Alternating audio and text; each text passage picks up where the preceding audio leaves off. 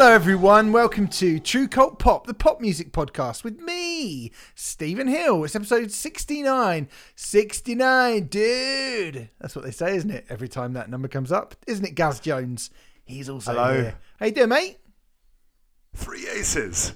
I'm all right, thank you. Yeah, yeah, yeah. Just uh, a bit Bill and Ted's bants there. Great bands. Great bands. Just oh, great films. Two out of three in bad, as Meatloaf once two, said. two out of three in bad. Meatloaf. I think Meatloaf was singing about the Bill and Ted franchise. I think he was talking about when they jumped the shark and Yeah. Dave Grohl turned up. It's like, of course he fucking did. Of course, he fucking did. That's Yeah. terrible. That third Bill and Ted film.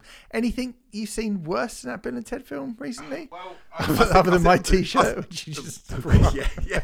Speaking of racists, uh, well, t- to be honest, mate, I think if that if that first Bill and Ted hadn't come out in that lockdown summer 2020, it would have been given a fucking absolute kicking. But because it came out then uh, during that kind of we need nostalgia, I need hugs from the 90s yeah. it, it, it basically, you know, it, I, I said it could have been it could have been an absolute dog shit on a plate, and still people would have raved about it. And it was a dog shit on a plate, and people raved about it. But you know, It was, it was terrible. I remember watching it during lockdown and thinking, I hope I get long COVID so I don't have to, don't have to I- watch I- this I- anymore. well, Well, actually, yeah, if you had long COVID, you could watch Bill and Ted's, couldn't you? It wouldn't have made any difference. no, I think I just went back to Tiger King straight afterwards, like that was- and, and Squid Game, like everyone else. Oh, walking cliche that I am. Feels like a long time ago. You making banana bread while, um, while watching Tiger King in the background. Oh, what you're doing.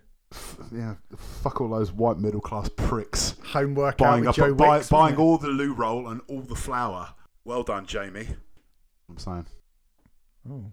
Not Jamie Lemon. No, All right. Okay. on. Good. No, Oh, Jamie what's Oliver. Jamie, what's Jamie? What's Jamie Lemon got to do with banana bread and the first just Jamie picking a Lem- random Jamie? Just yeah, it was. You could have gone and his magic torch. Could have done. Yeah. Uh, showing your age there, as usual. We're all in our forties, mate. Fuck you. right. Anyway, let's crack on because we've got quite a lot to talk about today. Because today Hmm. on this week's show, we're going to be going through the best albums that Gaz and I listened to in January. The best albums. We've got twelve albums, and when I say the best albums, you know what that means, don't you? It means no fucking Green Day. So don't bother.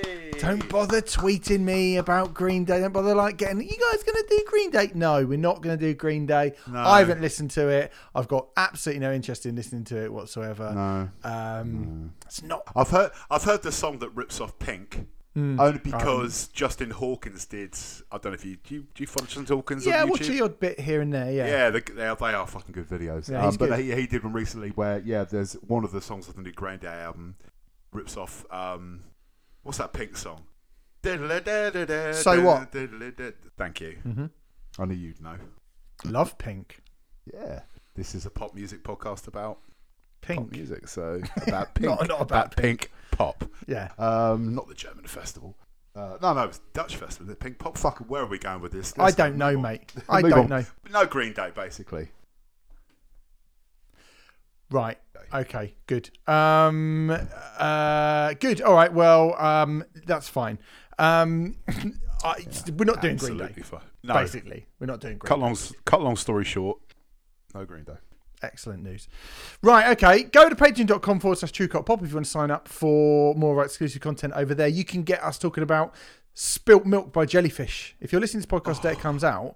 So here's an interesting thing. What I will say is one, I absolutely fucking love that record. I, I just absolutely love that record. I'm so happy, but I also was hundred percent sure you would say that as well. Yeah. And also, if you do listen to it tomorrow, interestingly, what you'll hear is me wondering if Pompey signed Owen Moxon. Oh, oh, We Mo- did. m- You did. Hey! Signed today, 11 a.m. 11 a.m. Yeah. Signed him from Carlisle. I'm delighted with that. Absolutely delighted. So tomorrow, Nice. if you're listening to this podcast, so this is transfer deadline day, Reverse, Thursday, reverse transfer news. as we record. We sign him today, which would be tomorrow. If you're listening to tomorrow, if you sign up, you can hear us hmm. from recording on Wednesday. Where I was going, oh, will we? That's if you're even vaguely interested in League One transfers in football. Well, 90s goalkeepers to return next week. yeah, That's what I'm saying. that's much better. That, that is much better. Hans Segers Uh, coming next week. Yeah, that's it. Yeah, And- and, uh, what was it Andrew Marriott? There you go. Andy Marriott, he was Nottingham Forest's second choice goalkeeper. He was. He in was. The 90s. See, uh, basically, there's a pattern forming here. I think I've spoken about Steve Sutton, Mark Crossley, and uh, who's apparently a big Britpop fan, as I found out on Twitter the other week. Right. Yeah, he was. Um, Yeah, yeah, yeah, yeah. And uh, now, yeah, and uh, Andy Marriott. You're gonna have to Swing low, sweet Marriott. Yeah, you're gonna have to sing. You're gonna have to start doing um, fullbacks or something soon. You have to do Gary Charles and Steve. Oh, Ch- Gary Charles. Um, uh, uh, uh, what was the name of the Forest play? Was it Gary Charles or the, the, the guy who head who headed it out of the goalie's hand because he only had one hand Crosby. on the ball? Great That- goal Gary Crosby against Manchester City against Andy Yeah. Dibble. Andy Dibble in goal. Anyway, look, this isn't really. There's me going. We don't have much time this week. Let's talk about Andy Dibble. You always say that. I know. Um, I got. Uh, come on, I want. I want. I want my um my sticky chicken wings, Gaz. That's what I'm. I've, I've got sticky chicken thighs, like just calling me from the fridge, going, "Please Ooh. cook me." Also coming this week, hopefully. Uh, I haven't done any notes on this yet, but what I did watch is there's a documentary on Netflix which you have to watch about the creation of um, "We Are the World, We Are the Children." It's really good. Oh. It's really, really good. And there's some amazing. What's it called? Oh, I fucking can't remember what it's called. But anyway, it'll be the only one. It's called like One Night in. But anyway, it's it's the only music documentary about that, the making of that song. So it shouldn't be too hard to find. It's pretty niche, isn't it? Yeah, it is pretty niche. Yeah, some amazing stories. Um, I bet. but we've been doing Michael Jackson's Bad. And there's some great Michael Jackson footage in that documentary. I bet. Great Michael Jackson footage. So Michael Jackson's Bad is uh, coming this week, and I am. I mean, I've I've already called it that it's the best pop album ever made. So I've sort of set my stall out to like we're gonna have to duke it out between that and we we've done we've duked that out between that and Like a Prayer by Madonna. Like a haven't we? prayer. Yeah. I mean, oh, I mean, yeah. All right, let, let, us park that. But yeah, mm-hmm. I'm I'm pretty much fully on board with you know with what you just said because it just is, and we're going to take about two two and a half hours to explain why it is the greatest pop album ever made. It Can't is. wait. And we're gonna basically ignore all of the allegations against him because What allegations? yeah, exactly. He seemed like a really normal guy to me. Uh, no, I'm sure. I'm sure we won't. But like, anyway, Hmm. no, I- it's such a great album. Like, um, Oh. you know, it's such a great album. It's just a shame that he's a bit of a weirdo. But anyway, listen. So we said last week we're going to start doing a new sort of thing rather than earworm. We're going to do lost cult pop because usually Hmm. what's been happening is we've been bringing kind of long forgotten gems of Hmm. songs into the podcast. And this is the first one. Rather than having two, we're going to concentrate, we're going to focus all of our energies onto one lost banger. Uh, this week, MC Tunes and 808 State, The Only Rhyme That Bites, massive hit from the UK rapper. His only hit, really. Well, I say his only hit. He did release it about four times. oh, he, he had a great follow up to this. Yeah, but was it a hit though, Gaz? Yes, it was top twenty. Was it top 20? Okay. June I, splits the atom. ah, okay. See, I thought I couldn't find the I couldn't find the chart placing for that. Oh, you you waffle, mate. I'll find them. Okay, fine. Well, anyway, basically, so MC Tunes is Nicholas William William Dennis Hodgson, born on the 28th of March 1970, which means, as he says in his song that we're talking about today, he's only 19 when this hit number 10 in the UK singles Yep. chart in Yep. 1990 with with 808 State. 808 State, obviously, they are a group who had multiple hits of the time. One of the mm. The sort of Manchester electronic. I mean, I guess you know, kind of coming out of that hacienda scene. And um, are you a fan of 808 State? Were you a fan of like them in, Huge. in general? Huge yeah, fan? man. I, Well, yeah, okay. I mean, 808 State for me is like. Um, where is it in my notes? You've skipped to the end here, mate. Sorry, mate. Well, I was going to go. Yeah, mate. No, that's, no, that's all right. But you know, 808 State, I think they, they, for me, they were kind of the daddies of like the late 80s house, Hmm. m- house kind of boom, I guess. You know, the, there was obviously fucking hell. There, you know, there was a lot. Shocker. You know, a guy called Gerald, um, S Express. Yeah. All that kind, all those Mars. kind of act- That's a bit yeah, earlier, wasn't it? man. bit Oh, earlier, wasn't it? That I. Well, you know, the, the, Adamski. That, that was Adamski, but yeah, all that kind of stuff. All, all those kind of, you know, like UK DJs and, and acts and stuff that were bringing over that Detroit house sound Mm-hmm. and mixing it because obviously the, De- the Detroit house scene didn't have a drug.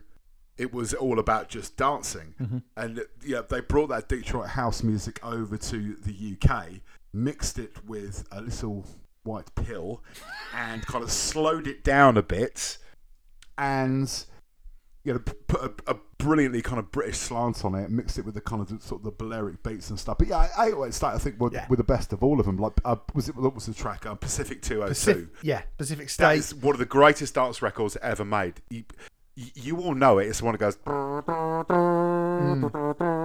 Let yourself go. Oh, 7 Um, a.m. See, seeing the sun rise over yeah. Cafe Del Mar.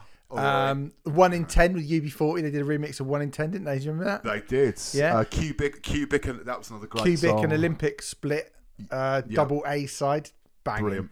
Um, Yeah, I, I Tune Splits the Atom, great. 18. You, you, you're quite right. It was a hit. Yeah. Uh, Tune Splits the Atom, which uh, samples um, the Mani bass line from the outro of I'm the Resurrection does it? It is brilliant. It is, if anything, mate, it's I think it's a better song than the only run that. Wow. Okay. Because yeah. mate, the only run that bites is a fucking banger. Bonanza, yeah. it? Let's talk about. Is it Bonanza? No, no, no, no, no. no. What Bonanza? It was. uh Fucking. Where was it? it was, it was yeah. It was a, a, a western. I mean, it's from a western, but it was a western called Big Country. I. Do you know what? I Not Stuart Adamson you know, riding on a fucking horse you know, in a, in a over the big country. Bridge. Mate, I, I really thought it was Bonanza. I was sure my whole life as a kid. I was like, oh, they sampled Bonanza. No, no, wasn't Wow. Bonanza. Okay. Fuck me. That's uh, Yeah, that's something, Yeah, isn't it- it? yeah. It was. Yeah, it was. A, it was a. I don't know for fifties western, probably Yeah. Gary Cooper in it or something. Yeah, because it had. Um, but yeah, yeah, it was called thing. Big Country. Okay, I didn't know. See, I, country. whole time I thought it was Bonanza. So, mate, the only Oh, one yeah. that bites, like absolute tune. I mean, the thing is, is that 1990, you are very much in the rap music at this point, and and rapping is only just starting to turn into something which is more than a da da da a ba da da a da da da ba da da da. And you know, I mean, obviously, it, the last few years, it in America, it certainly has started to evolve way beyond that. But we're still not really at the point where you're getting these like Eminem style, fast as fuck, like a million miles an hour, like you know, kind of stream of consciousness, consciousness rap that you get on this. And yet, MC Tunes. I remember hearing this and being like, "I can't believe this. This is the can't fast. so this fast." is Yeah, this I is know. the fastest shit I've ever. I've never heard anything faster than this before in my entire life. It's unbelievable. And even still, when I listen to it, I think he's. I think it's quite impressive. I think it's pretty impressive that he's got. You know, I come to a room, a choom, a cappella moom. I'm the one that's super ah with the warhead, and then he goes ah, and he just goes ah in the, in the middle of it as well. And he's out, and he's like some white bloke from from from Moss side. Moss side, yeah. Unbelievable. I mean, there was there was another there was another UK rapper, a similar sort of time. It might have been the same summer, actually. Do you remember? Do you remember Silver Bullets? I know the name, but I don't remember. Twenty seconds to comply. Oh Remember that? fuck! Yes, I do remember that. Absolute fucking. That is a great man. tune. Yeah, and and again, I remember hearing, you know, it was like UK hip hop, and it was the first time that I'd, yeah, heard someone, you know, chill out. You got to take it in context. This was Yeah. 34 fucking years ago, right? Yeah. Pretty much, right? I'd never heard kind of rapping or any vocalist kind of do that. You know, the only round that bites, step back while I attack the mic. Demon rhymes like a script from fright, and I write like a poet, design like a sculptor, carved from steel, because strength is my culture. And that was about 20 times slower than the way he does it Yeah, yeah, it really you know, is. and I was heinously stumbling over my words. But th- this this song was everywhere that summer. It reminds me. This is one of those songs that is intrinsically linked to Italia ninety. Yeah, Obviously, it comes out in June, and it was obviously a top ten hit. But I I, I remember. The, the kind of instrumental passages of this song, i.e., the big country sample break, Mm-hmm. being used on I don't know if it was like ITV's kind of coverage Was for it? like the, the highlights. pa- I- s- something links it in my head more than just oh it was out at the time. I'm sure it was used in like highlight packages or goal of the week, something like that. I swear it was. I might be wrong, but It may well have been. I mean, I weirdly now you said that that seems to have triggered something in my brain. Yeah. and it makes me Yeah. think that actually because of the USA '94, I mean, this has sort of been forgotten about by '94, but I'm wondering if you're thinking about. USA '94 because I feel like they would have used this, you know, the clips of America and been like, Yeah. with like people. right. To, I think they might have brought this back because again, you know, like he I mean, it was re it was re-released. God knows how many times. re-released so- in '92, re-released again in '97. So like he had a couple of goes, you know, he had a, he had a couple, couple of bites at the ch- of the cherry with it, which is weird because you know it was a top ten hit in 1990, and it Mm. Yeah. probably wasn't going to get any higher a couple of No. years later because of the way that you know hip hop had moved on by that point and the way that like r- you know rave culture had moved on quite a lot by Mm. that point as well and you know i mean god thinking about british hip hop in 1990 but i mean prior to this you i when he would have I mean, like i would have heard I mean, there was hi- I mean, there was hijack, obviously, which I've Who spoke I- about on the on, yeah You know, who I I, wouldn't. I wasn't aware of him at No, I the time. mean, it- the only I was one- only aware of this shit like Silver Bullet. But I was only aware of Silver Bullet because it was on top of the pops. Just like I was only aware of MC Tunes. Street Tough, he was on top of the pops. street tough would have been the first So time yeah, Rebel MC man. rebel mc would have been the first time i'd ever heard you, any kind of uk hip hop before in my yeah, life yeah. I think you're right. yeah Yeah. Anyway, it's a great song, It- Oh, and, and it, it still sounds kind of weirdly. I'm not going to say contemporary, but it doesn't. Ah. yeah, Like, were it not for the fact that there, were- you know, there's a lot of those dance acts that were sampling, and we've spoken it before, like you know, Sesame Treats, Sesame's uh, Treat. Sesame's Treet, and Rhubarb and custard. Rhubarb and uh, custard, trip to, yeah. trip to Trumpton. all the kind of post mate. prodigy Yeah. Charlie stuff, Yeah. right? And so there were so many things that were getting sampled from TV shows, kid shows. You know, a Mm. few years later, you're getting like the Tetris music and the Mario Brothers rap Oh, and all that kind of stuff. Um, so that does give it a bit of a date, a dating that kind of like, and, and you know that kind of early rave thing. But in terms of his actual vocals, MC Tunes vocals, you don't really have anything. I don't think that particularly sort of ties it to an era, and I think that's quite impressive actually. Yeah. I, I completely agree. It's it still sounds. I think you, you try and take the kind of nostalgic element out of it. and I still think it sounds absolutely great. Mm. I mean, what did we? Were you a fan of Dust Junkys? Because obviously he went on to front the Dust Junkys after this. Yeah, I really did. like. I, I bought that first Dust Junkys album. I thought it was great. The Dust Junkys are a funny one, right? Because they were a band who I kept kind of it kept eluding me a little bit, right? So I hmm. never remember seeing their album in the shops. And they were due to support Deftones and they pulled out. Hmm. And they were due to support somebody else that I was going to see at one point as well, and they pulled out. I think they were meant to play Reading. I think they were meant to play the inaugural Vans Warp Tour stage, hmm. or maybe the day after they were meant to play the Vans Warp Tour when it became like the fucking big beat tent or whatever they were calling it at the time. And again, they pulled out. They just kept pulling out of stuff. So I was always like, you know, oh, because they did loads of remixes of people, didn't they? They did like They did. Deftones. I think they did a therapy. They did a therapy remix. I'm pretty sure they did a lot of Uh, the, they like did, yeah. Three Colors Red and stuff. Like they did do a lot of the like Brit rock, man, yeah, man yeah, break. They, yeah, they did a remix of Paralyze. Three yeah, yeah, yeah, Mm. that sounds about right. And so they were remixing a lot of like American rock bands from the time. I think probably like I, I- don't know, but I would imagine it feels like the sort of thing that you know Nine Inch Nails or Smashing Pumpkins in the kind of a Adore era would have got Dust Junkys in to do a remix, or even like Manson or some Marilyn Manson, something like that. But anyway, yeah, they. I so yeah, I, I never ever listened to them, the Dust Junkys, because they just continually eluded me, other than a few of their remixes. So I don't really have any opinion on them Ah, fair.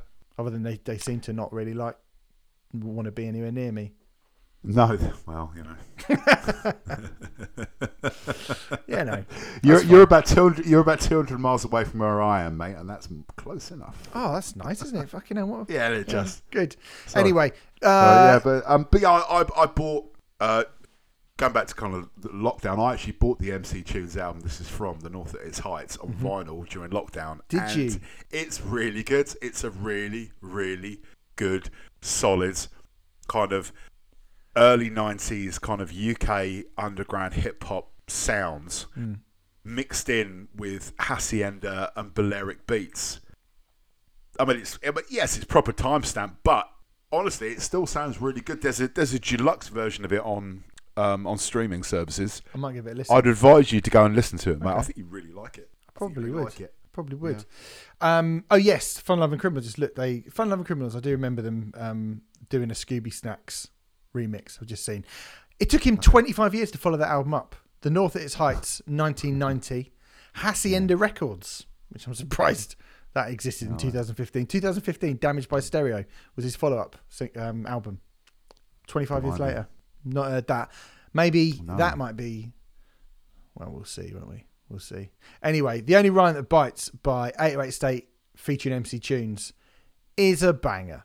Is an Absolute, absolute rage, mate. absolute rager. So since we last spoke, I've been to two gigs, and I won't talk about one right now because I'm going to talk about it in a little bit. Just want to say very, very quickly, saw Depeche Mode again. I'm not going to review it again. I'm not going to review it again. But I do have to say, right?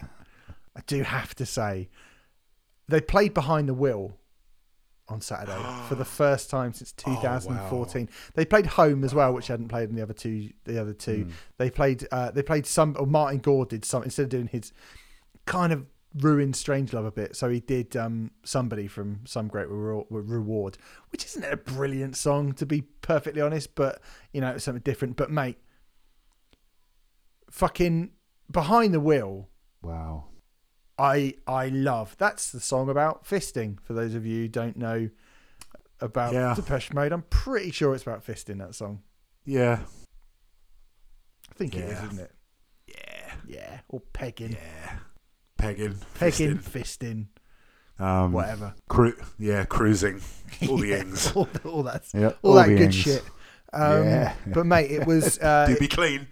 yeah, make sure to wipe up the scum. And it, it was, it was, it was amazing. It was amazing. But hey, I've reviewed Depeche Mode kind of twice, and it, we, Yeah. this is the, like the first week of February, and I've already reviewed them twice. And I tell you, if I get another chance, I'm to be right in there, like Martin, Do it. like Martin, Martin Gore's, like somebody's somebody's fist up Martin Gore's asshole. Like a clenched hand. Allegedly, Re- ready to do battle. they're just songs. It doesn't mean they actually do it. I was looking at Martin Gore and I was thinking, no one's ever looked more more like a pervert than Martin Gore. Martin Gore, Yeah. is like in in, his like sort of leather kilt with all like bondage gear all over it, and his sort of bouffony like shock of white hair, and this Yeah. like really sort of surprised look on his face, playing his brilliant music, like slapping a keyboard. I was like, look at him. He's just got pervy vibes all over him. And in a nice way as well. I'm not saying that he's definitely not saying No, he's he's not a threatening perv, just a He's nice not- perv. Just, He's just a perv you could take to meet your mum. Exactly, exactly. Um, Right, we've got 12 albums. Oh, do you want to talk about Oh. Do you want to we say hooray, you and me at six are breaking up? Hooray! Hooray! One Finally, less. a good bit of news. That band. one Um, less, one less bunch of, of shits.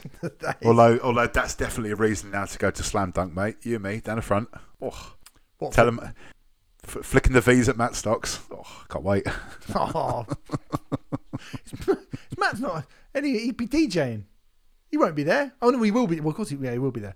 Um, why do you want to? You gonna flick like just deliberately mug Matt off while he's DJing? Unbelievable. Um, yeah, I think meant mug unit. six. Ha, I'll be flicking. V's. You'll yeah, be, you'll be, I'll, you'll I'll be flicking the V's like in all directions. It'll be like an out of control machine gun. I'm not going to. I'm. I'm not going to go to Slam Dunk. Sorry, mate. I'm not going to Slam Dunk. no, that's fine, mate. Sorry. I've got too many other good festivals happening, aren't there, this year to waste your time Fair. with that. Fair. Right. Anyway, let's go on with it. Twelve albums. We picked an album of the month each. Gaz, I can let you start. What Hello. are you saying for your Okay. album of the month? Okay, well, you know, full full disclosure, it was pretty fucking hard picking um, one out of the twelve because Boy, oh boy, if the rest of the year is like this, Strong start me. in it. Oh, it's ridiculous. Absolutely ridiculous. but I've gone for. I mean, probably, I think it is the biggest album that we are going Yeah, to be reviewing Yeah, this month, and it's fantastic. It says it's um, the sophomore release from The Smile. Wall of Uh, Eyes. Wall of Eyes. Oh, Frightening. it's uh, yeah. Uh, I mean, you know, as close to a new Radiohead album as we'll get in 2024 or forever going forwards, possibly. yeah. Sad. thought, and yeah, it is. But I mean, you know, we're only in January, but I'll be, I will be absolutely shocked if this doesn't make at least my top ten. Really? Wow. Okay. Come December time, I've been listening to this pretty much non-stop for the past few weeks. Um, you know, w- whilst um, the Smiles debut album was a kind of companion, kind of segue to a Moonshaped Pool, you know. Uh, this second platter is it's a definite progression into more kind of proggier, jazzier, and kraut rockier waters. If that's a word, it's a word now. Um, it's definitely a kind of more obtuse and less immediate album. You know, more obtuse, less immediate. Thom Yorke, really? what, a fuck- what shocker! Um, but that's exactly what I want from something that contains previous mentioned Thom Yorke and Jonny Greenwood. You know, but I mean, as opposed to the first album, you know, this time around, there's a much more kind of live and natural kind of production to it. You know, working with a different producer, obviously, kind of changed that, and also utilising like the London Symphony Orchestra on the majority of the tracks, which is outrageous. Oh, to have been a fly on the wall in those sessions. Blimey. You know, the way the album opens with the kind of edgy bossa nova of the title track, you know, it's a thing of like paranoid beauty. It's exactly what I want from like something that contains, you know, half, well, no, a third of, of Radiohead. Um, you know, the jazzy kind of Beatlesque melodies of Friend of a Friend is utterly joyous. And, you know, it's some of the most kind of playful stuff that like, Tom, Thom Yorke has performed in years. Um, the way to read the room kind of goes from like delicate King Crimson kind of openings into some of the best kind of sonic youthy kraut rock locked in groove. Like when it when the kind of like the kind of rhythm changes on a dime, like about two thirds way through the soul, it's just like, oh my god! You know, there's so many kind of unexpected delights in like the ways like the, the songs kind of constantly evolve. Uh, like um, Bending Hectic is the is the best track here. The kind of sparse intro builds through this gentle and lilting jazzy verse that swells with lush orchestration that builds and builds and builds into this almost end of the world noise, clearly inspired by the kind of uh, orchestral kind of noise coda in a day of the, day in the life by the Beatles, and then ends with this kind of incredibly heavy, grungy kind of guitar uh, crescendo that's almost space rock, but it's super heavy and utterly transfixing. Um, I mean, whilst it being a, mus- a much less kind of immediate and more melancholic um, than the debut album, uh, A Light for attract- Attracting Attention, um, it's a su- succinct eight tracks, 45 minutes that never outstays its welcome. You know, will we ever get more Radiohead material? On the strength of this, I'm not particularly fussed, as this is the strongest set of material Greenwood and Yorke have put out in a long time. I think this is an absolutely fucking stunning, stunning album. Yeah, I mean, in terms of does this replace Radiohead if we don't get new Radiohead material? I mean, uh, I- we're, let's pretend this is a Radiohead album and say it is a Radiohead album. It's think if you squint, if you squint, it kind of is. yeah, it's definitely better than Pablo Honey. Um, Yeah. it's definitely better than Pablo Honey. It's probably better than King of Limbs as well. I would say. Yeah, it's, be- yeah, yeah, it's better than King of Limbs. Um, and I like King of Limbs. I think after that, I would say it would kind of go up against a moon shaped pool for that placing. But that actually just says more about the spectacular quality of Radiohead's back catalogue than it does say anything really about this album Yeah. because you're right. I think if this is filling a gap for Radiohead, I'll always be like, oh my god, there's obviously going to be something that's just more exciting because it has the word Radiohead on it. But Yeah. I'm not going to think about it too much because you know these are great songwriters, and when you get the thing that Greenwood and Yorke are so good at, which is this kind of minimalist, acoustic, ambient, woozy, lush soundscape, and that that that voice, that Thom Yorke voice, it's almost impossible if you're a long term fan. You have this sort of Pavlovian response to being like, "Oh my god, this is this is fucking brilliant." I wasn't actually that taken by a light for attracting attention. I thought it was all right, but Yeah, right. it didn't really grab me as much as this did. I don't think absolutely everything is Radiohead level standard on this album, but Read the Room is unbelievable. The bass line, that little weird riff that goes over the top of it, how Thom Yorke manages to make a coherent, melodic, catchy vocal over it is, is unbelievable. The saw you mentioned on Friend of a Friend when those strings come in are just oh. incredible. Absolutely incredible. And then when it drops out and you just get Thom Yorke and a piano, it reminds me of Rabbit in Your Headlights by UNKLE Good shout. That's a Yeah. great shout. which is you know which is a, a fucking amazing song um and you've mentioned the best song bending hectic is is spirit of eden guitars until it turns into i would say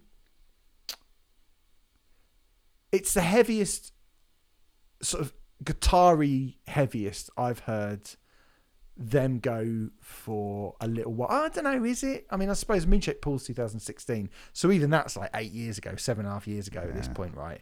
But Yeah. and there are a few bits on that where they do kind of you know whack crack out the guitars and Yeah, but not like this. but Not like probably this. not quite. No, no, no. It's definitely different, isn't it? And and I I I loved hearing that. I mean, yeah, Bending Hectic is is amazing. It's It's absolutely stunning. amazing. Yeah. I mean, yeah, this is this is really good. I kind of wonder, like, it does make me worry a bit for the future of Radiohead because you sort of think to yourself, well, if you're giving up material this good, because I would just be like, well, save Bending Hectic. If you've written that, save it for the Radiohead album when that comes out, right? Because that's. But then maybe it's not coming out. And that's I'd why. be very surprised. I'd be very surprised if we get another Radiohead album. I, I, I think in the next, I don't know, probably before the end of this decade, they'll probably headline Glastonbury one more time, and I think that'll probably be it. yeah. What have they got left to fucking prove, man? Um, Well, nothing, but you know. and it's that whole thing. It's just like you know, it's been eight years now. Let's say it's another five years time. Let's say, for argument's sake, that there's a new Radiohead album coming out. Thirteen year gap. The level of expectation would never be met in a million fucking years. Yeah, it'd be tough. That that'd be a tough. It would be it would be kind of up there with like I don't know.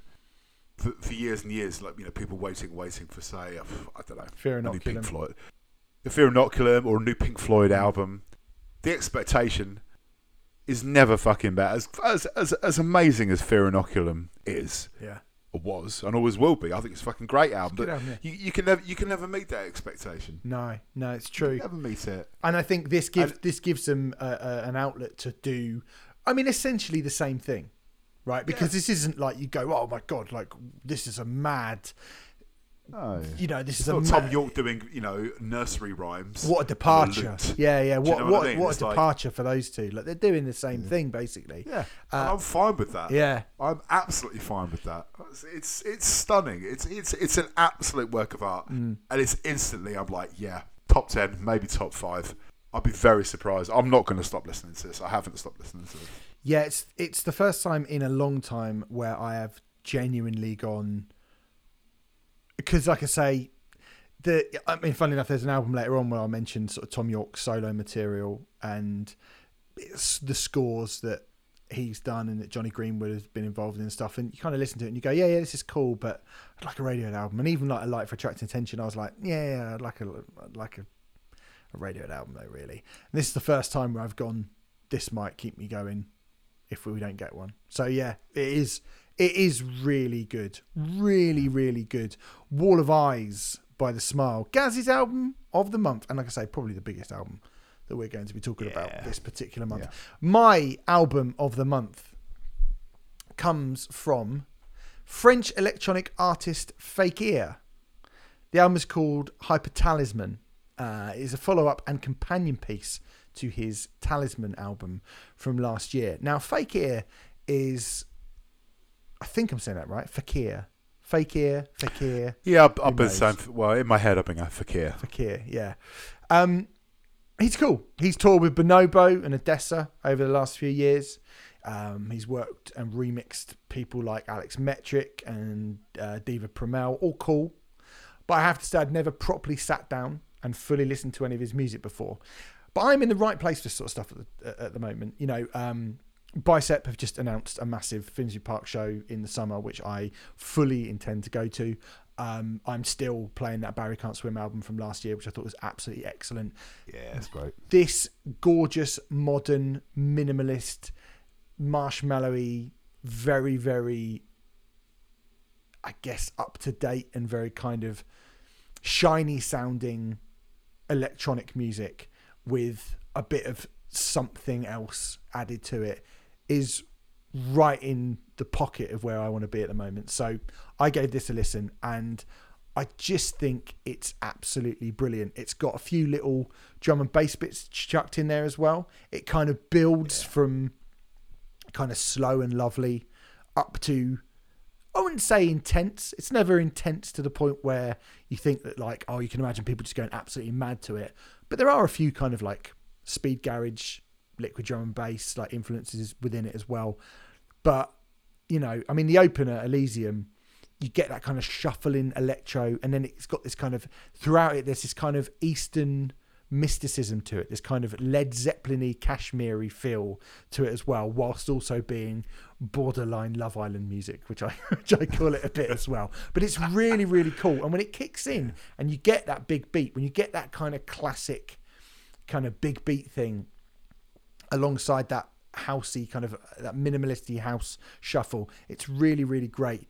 There's some good vocal hooks in here. Like most of them are sampled, synthesized vocal hooks. I would say there's only one actual guest on the album who provides kind of live vocals, but About You has this amazing vocal hook, and the synths are so icy, and the beat is just so kind of propulsive. And when it goes into Prism, it's kind of weirdly relaxing, whilst also being very jittery. Like I, it's it's not a slow ambient record but it is quite relaxing. It feels the sort of thing that you want to listen to while sitting on a sun lounger in another country, you know, kind of in the afternoon while you, you know having a pool and having a having a, a, a white Russian. Do you know what I mean? Like that's sort of how I imagine the sort of music getting played around a pool. But that doesn't mean that it's kind of throwaway or it doesn't really grab your attention because you get that run of three man healing, which has incredible vocals, unbelievable bass line, brings in a little bit of guitar as well, a little bit of kind of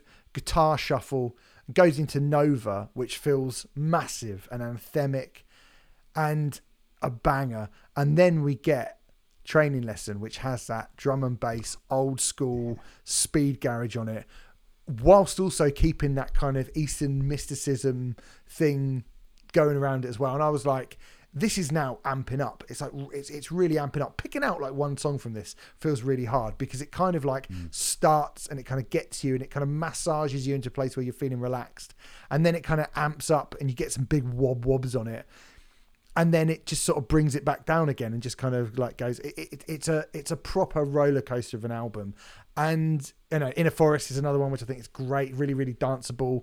Um, it's got like a kind of AI hook like you you know that kind of like electronic vocal on it. And I actually think like um caviar uh on the the closing song underwater is the is like i said is the only guest on the record and the only person who actually is doing a kind of live vocal on it.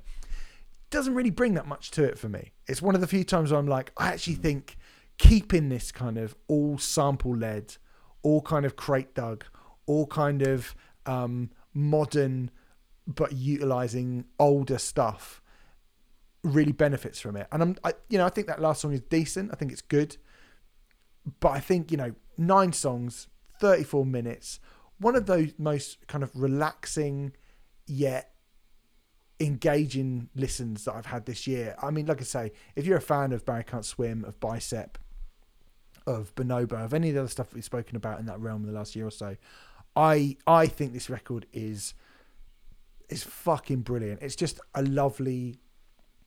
I can't imagine how good it's going to sound in July because it sounds good now.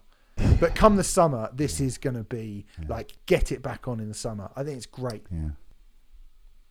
What do you reckon? Oh, it's it's. Superb. Um, I mean, it's a wonderfully kind of old school, dubby, housey kind of listen. It's like a time capsule from a, a post rave come down in 1999. It reminds me of little bit in places of well, a few things really, but the kind of first kind of signpost I kind of got there was fuck, what was the album called? It was Groove Armada album, Vertigo. Yeah, yeah, they did a kind of it, for the, for the. Do you remember when Ministry of Sound started doing those like chilled CDs? Yep. Yes, I do. And everybody started going, "Oh, we'll make one of them yeah. for like when you you're Yeah. kind of on the come down the next day." yeah, yeah, yeah, yeah, yeah. Yeah, it, it, it, like the, the first track on there, I can't remember what it's fucking called. It's incredible though. Um, but I mean, this is like it's it's a this is is It's kind of a mashup of Bonobo, who obviously you said. I think there's a lot of Bonobo vibes in here, and Deep Forest. Do you remember Deep Forest? Yeah. They were- no, no, no, no, no, no, no, no, no, no, no. Shout out, shout out PCL podcast here. That was Enigma. It was David Christo did two fucking albums. Deep Forest didn't really have the kind of the ba- the hey, hey, hey, they didn't have the bangers, the racial stereotype bangers. They I thought had that was the they- Return to Innocence by Deep Forest. no, no. Return to Innocence was Enigma. Oh, I'm gonna double check this. Yeah. Oh, okay. no, Uh, I'm convinced here. Uh, Deep Forest um, song. Um, Deep Forest song. oh, it's Deep Forest. Oh, they were musical. They did Sweet Lullaby. Hold on, that's Yes. weird. Yeah, yeah, right. Actually, okay. Yeah, yeah, yeah. Um, Okay. but like you know, this this could have this album like in in places could have easily kind of fell into like a giant enigma new age chill out hole. Um, but thankfully, it kind of it does hold back, and it's like it's it's it's bloody wonderful. It's kind of yeah. If if you kind of squint, you can just about taste a poolside cocktail Mm. and be surrounded by white towels Mm. and blue sky. You know, for like you know the chill kind of garage vibes and vo- vocal splicing of opening track, um, Elysium. Elysium? Yeah, Elysium, I think. Elysium. Yeah. Elysium. Fu- fucking superb. It is Brilliant. Like you said, icy cool synths. It is like something from 1999.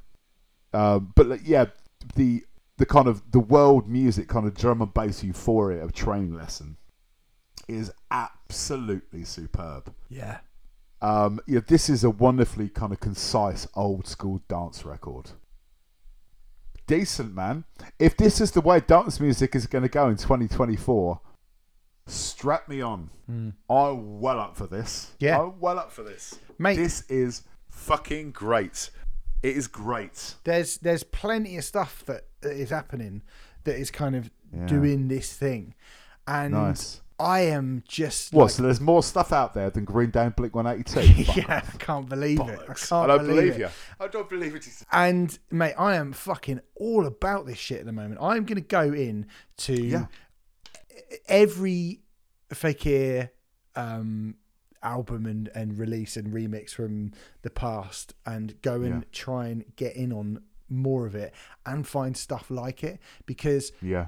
It's just nice. It's just nice to Good. put it on. You whack it on the car where you're just driving. It's nice. Like the whole thing Yeah, man. is just like and again uh, like i say when you go when you want to sit outside in the sun with a drink like you say come the summer this is going to mm. sound absolutely fucking brilliant and it already sounds great It already sounds huge Yeah. in the shit kind of grey, Yeah. overcast bullshit world that I'm driving a van in at the minute. yeah so Yeah, it's sounding bloody great. Mate, if, if you can find more stuff like this, I'll bring the jazz, mm-hmm. You bring the mate i'll get merlin merlin will, that merlin will be Yeah. all over this i sent this to him and i was like do you know this guy and he was I bet- like I bet, he fucking loves and he was doesn't like, "Oh, I haven't, I haven't heard of him." No, and I was like, "Mate, you're gonna fucking love this." And he has just gone, "Oh, I've only listened a little bit, but it sounds pretty good." So, but he was like, "Oh, if you like that, then," da-da-da." and I was like, "This is this is the stuff, mate. Come to. I want him. I want him opening that that bicep day. I want a whole fucking that'll be day of incredible. this. Yeah, mate, it'd be really good. Um, Make, you, go on, what you gonna say? make sure you, you, you have you found your white gloves.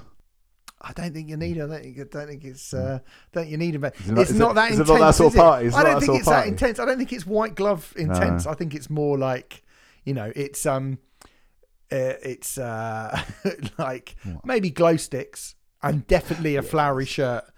Yeah, Probably- dungarees. Dungarees, yeah, Um, yeah, um, kickers. kickers, Tim's. Tim's. yeah, spliffy jeans. I don't think it's gonna. I think. I think those days. Mate, I think. I think those days are I gone. think, I think sadly, it's best they did I think those 90s. days sadly have gone. You can Um, still find them, you. I can still it. find them. You just shouldn't shouldn't try and find them. Yeah, just just don't. Camden Market, mate. Yeah, Hyper. Talisman by Fakear is out now. It's really really good. That's my fave of the month. It was close to being this though. So let's move on. People Who Aren't There Anymore by Future Islands is where we're going next. The seventh studio album from the Baltimore based synth pop band, the follow up to their 2020 album, As Long as You Are, which is excellent. I listened to that quite a while after it came out, but uh, I actually went to see Future Islands this week in Kingston at the Prism. They played this album in full, and having never seen them before. Oh wow, that's mad. Because I thought you, cause when you, when you when we were chatting about it, you were like, oh, they're probably going to play for like fifteen minutes. No, they end up playing. they Uh, they played the whole album in full. Um, Nice. So I've seen it all live. This as well, and Ace. you know, really, really liked it. I was hoping I was going to get what I wanted to get from that, which is the you know the thing that got me into Future Islands about a decade ago, that made me sort of interested in them. Was the mad dancing, I think quote unquote mad dancing, and hyper emotional delivery of the band's MVP vocalist Samuel T. Herring. And I did. I mm. have to say, he is great. And I remember seeing, have you ever seen that clip? Um, that I think everybody, it's about 2012, Oh, the- 2013, and playing Let. yeah, the, the viral clip. Yeah, Yeah, the Letterman clip. yeah. That's what basically just like changed their career overnight. Yeah, yeah, and it was that Yeah. sort of era I saw them, and I was like, mm, "This is this is really amazing. cool." And I didn't fully go in on their music for a little while, but I was always like heard bits and bobs. I always thought they were really, really good, um, and they were great the other day. You know, he is one of the best frontmen currently operating in music. I think he's absolutely Yeah. amazing. Like he's so Can't you rise- you can't. magnetic, He's can't so magnetic. He's so you know the you know they, they've got a, a very a very good rhythm section, the drummer and the bassist, and they have got a guy playing keyboards who I couldn't so far on the back of the stage I couldn't even see him. He basically was behind the fucking PA, right? He just did obviously doesn't really want to get in on that shit, but um, but you know um, Simon T. Herring is such a brilliant front person, such a brilliant, brilliant, brilliant front person, and I, I, I thought he was amazing, and these songs sounded fucking great. This is maybe not quite as good as as long as you are, which I think is brilliant. Um, and it kind of does the things that you would expect. Like, I mean, how much have Future Islands sort of evolved over the years as a band? I'd say probably not much. But No. when you're this good at doing the thing you do, which is, Exactly. you know, kind of icy indie synth dance rock with a, a- a kind of incredibly unique person fronting it, I don't think you need to change that much. You just need to keep writing great songs. And I think they have here. I completely agree, mate. It's, you know, sad indie electronica that laments broken friendships and broken relationships whilst crying on the dance floor in an optimistic fashion. Hmm. Shut up and take my money. Thank you. you know, like, like like most people, you know, who who can't kind of, well, basically most people, out- well, everyone outside of America, really, you know, unless you, you know, unless you saw that Letterman clip when he went out, you know, live on the telly. You know, I first came across it like everyone else, man. It just went viral. You know, th- them doing that incredible live rendition of Seasons. Uh, yeah, Samuel Herring's voice, mate, is pure kind of velvet darkness. You know, there's you know wonderful kind of warm yet icy analog synth that pepper the songs with kind of real humanity. You know, the Tower is pure 80s end credits stuff, man. That is a glorious, absolutely glorious song. And like uh, Iris, you know, whilst you know, thankfully not being a fucking Goo Goo Dolls cover, thank God. Um, yeah, it's a funky Kraftwerk delight. It's glorious. Yeah. And like you said, it's like have they kind of like progressed their sound? But it's like, well, no, but they perfected the Future Islands sounds, Mm. and I, I don't. I'm more than happy with another Future Islands album coming out every few years, and it's sounding exactly like I expect Future Islands to sound. I thought, you know, there's not there's not a duffer in sight on this album. Every track's great. You know, bangers on bangers, man. They're a truly special bands. Yeah, yeah. There's They're really fucking good, man. They're such a good band. you know that kind of King of Sweden, the way that that kind of opens up the album, just this kind of Yeah. brilliantly bobbing pop song that leads you into, like say, the, the tower, which is almost like this sort of sad, longing disco pop, right? Like it kind of manages to to to kind of meld melancholy with pure dance vibes, right? It's it's Yeah, th- that right there, that is the Future Islands fucking Yeah. like sound. That mm. is Future Islands. That sentence. That you know, that that's exactly what I want from them. Yeah, and that mid-period kind of Vangelis running bass, like borderline goth sad thing on "Give Me the Ghost Back" and "Corner of My Eye," are fucking brilliant. I mean, you know, the slow songs on this are great, and he, you know, when he performs them, he performs them with a a level of passion and commitment that you just don't get from so many other artists uh, in this genre. Deep in the Night is just fucking brilliant. He brings so much emotion to it. And um, you mentioned Iris. I mean, I love that. That that's almost got that's almost got like a calypso feel in parts to it as well, which I think is quite funny. Um, but mate, for, I, think, I, and I think in the hands of a lesser band, it would have been absolute dog yeah, shit. it would have done. Yeah, for me, Peach is the best song. Like when they played it live the other night, it's just a banger. It's just an Did they do the album banger. from start to finish, Yeah. like front, like in track order? Yeah, Oh, lovely it's stuff. really good. Yeah, Lovely stuff. really, really good. I mean, I would, I would like to see them at their own show, and I would like to see them doing sort of, you know, the the the, the other material, the kind of classic material as well. Classic, quote. Well, yeah, no, classic. Yeah, their, their classic material. classic. Um, Yeah. But you know, uh, for a kind of small venue, and you know they were on at seven, they were off at I think ten to eight. Um, You know, it was to, to just to see them to kind of promote the record. It was it was really really good, and you know I think the album is pretty fucking standard good from a, a very Yeah. very consistent band. So people who aren't there anymore by Future Islands is out now, as is this. The God That Sins by Unlearn the World, the fifth full length album from the New York based rapper, the follow up to his 2022 album Crowns. Now, there's some big names on this record Ghostface Killah, Benny the Butcher being two of the biggest ones. Um, Benny the Butcher, actually, we were thinking about doing the Benny the Butcher album.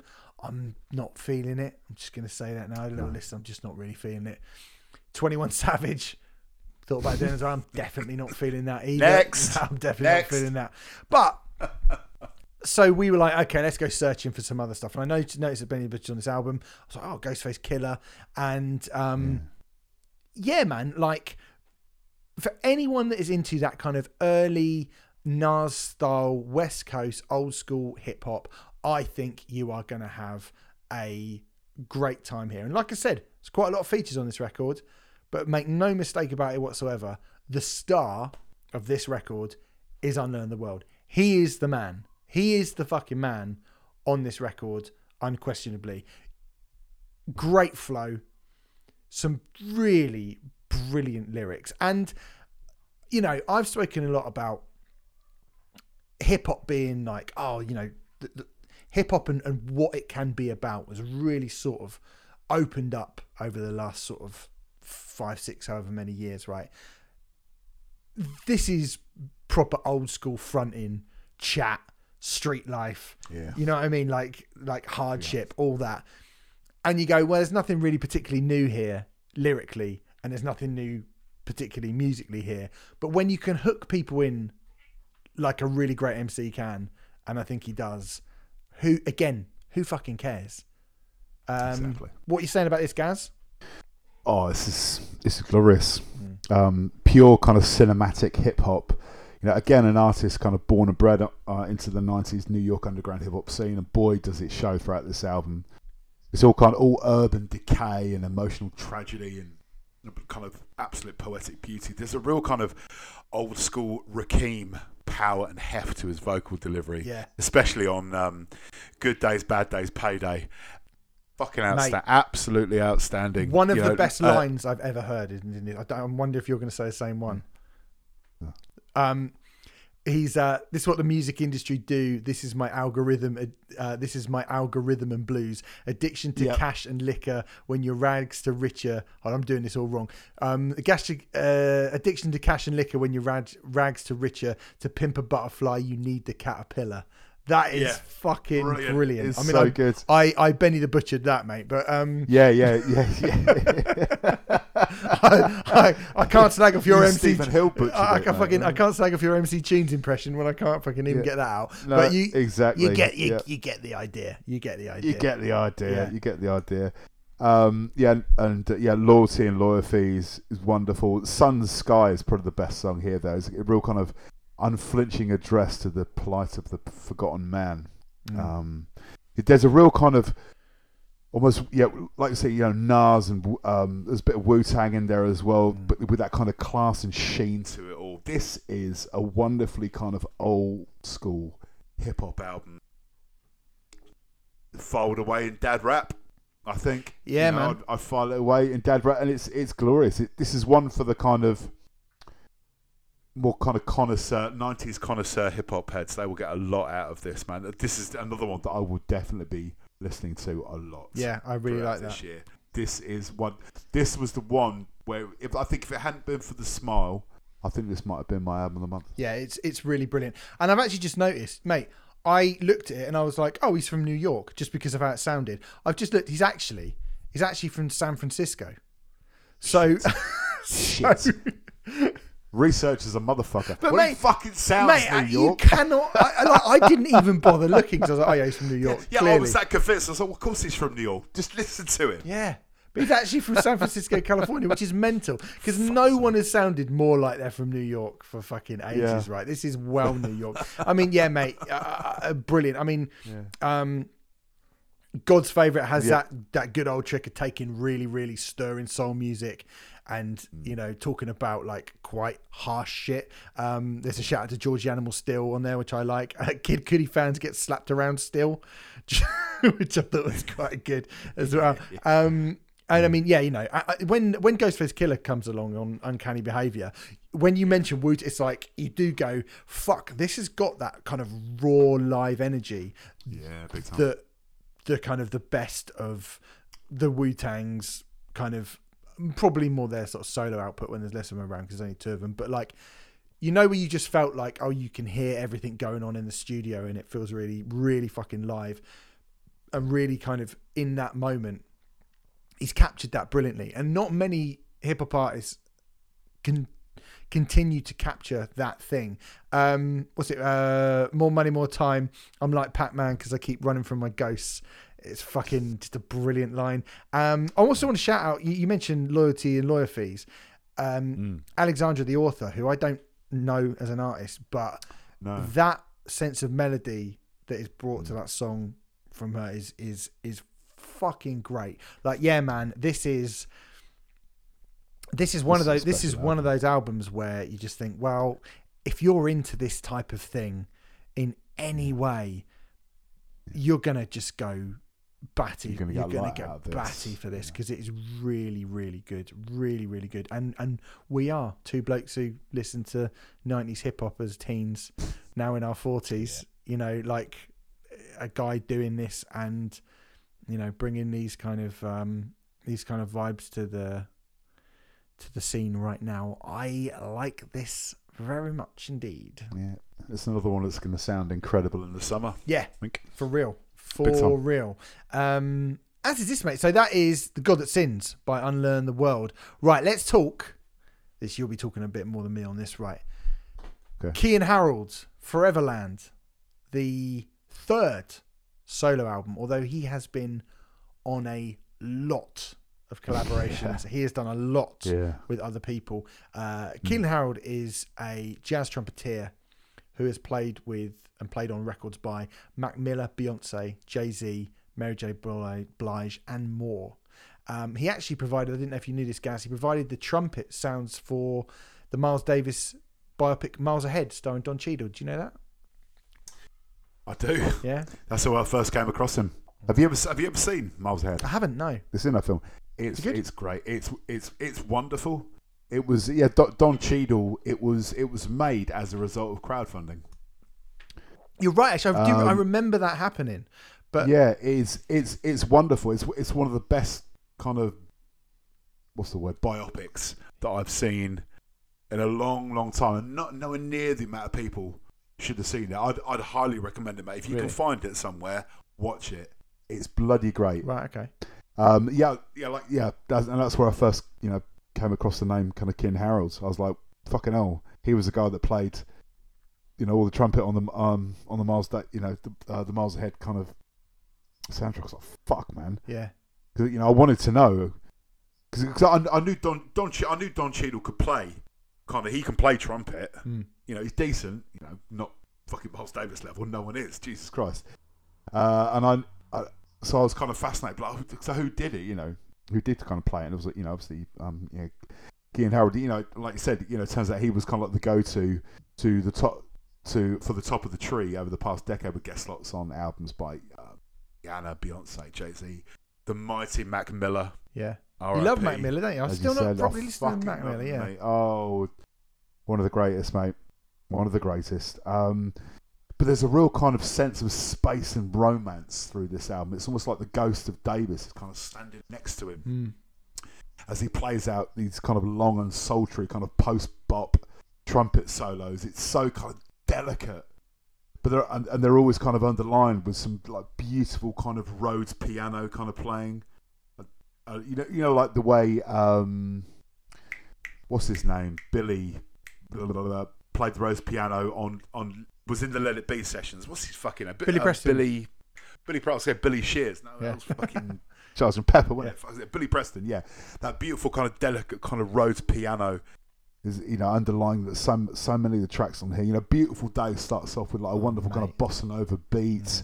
Before that beautiful almost gospel vocal hook kind of sweeps in, and there's another kind of beautiful spacious trumpet melody line. It's a it's a gorgeously sophisticated album, full of kind of Latin grooves. Um, and yet more evidence on like how much jazz has made such a huge comeback over the past kind of what five years, five to ten years. A lot of that is down to Kamasi Washington Yeah. and kind of six music kind of picking him and kind of running with him, and it's brought it's brought jazz you know to A lot of people that would had no interest in or just kind of weren't aware to it or weren't exposed to it, or as in like like the way you are with Guided by Voices. Where the fuck do I start? Mm. Do you know what I mean? Because it's quite. It's like fuck, you know. It's like okay, yeah, I've heard kind of blue. Now where? you know. Yeah. Um, and it, it, it does that thing. This app does that wonderful thing of like you know playing off the past whilst mashing it up with kind of hip hop and R and B to kind to create something really magical. That's the thing I think about this. Yeah, Is that this is a fantastic set of modern sounding R and B, Yeah, contemporary. Contemporary R and B, which it just so happens to be full of jazz trumpet. And there are some incredibly, Yeah. br- there are some really cool variants on a couple of things. I mean, you get, you know, you mentioned that soulful, gorgeous, instantaneous, like gospel pop of "Beautiful Day," and I'm, you know. I mean that I- know people who like gospel would probably be like fucking pop. You having a lot like fuck off? But it's so irresistibly sweet sounding and rhythmically like inescapable and PJ Morton's vocals on it are just beautiful and Stunning. there's also some really incredible explorative trumpet parts like the intellectual for example which is you know kind of Yeah. 7 minutes of you know shit which I go all right okay this is this is jazz right this is actually jazz mm. and you know like, we'll, we'll talk about it more probably in a little bit, but certainly like you know you're the guy who knows more about jazz than me. I don't know exactly, you know, like you say, where the fuck do you start? Where do you get in? But he's so good at kind of allowing it's you know letting people who don't who don't have all the references like I didn't feel intimidated or I don't feel like I can't talk about this No. album. You know, Th- this this is a great starting place. I think if you're it, like like you said towards the end of last year, you know, 2024 is is the year where I want to go in on jazz music. This this album's come out at the perfect time for you, Steve. Yeah. Right.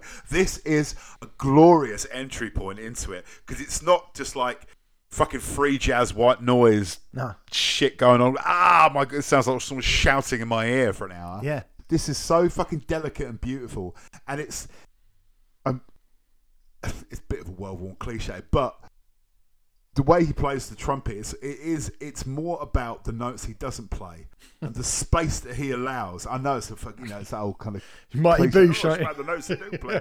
Yeah, yeah.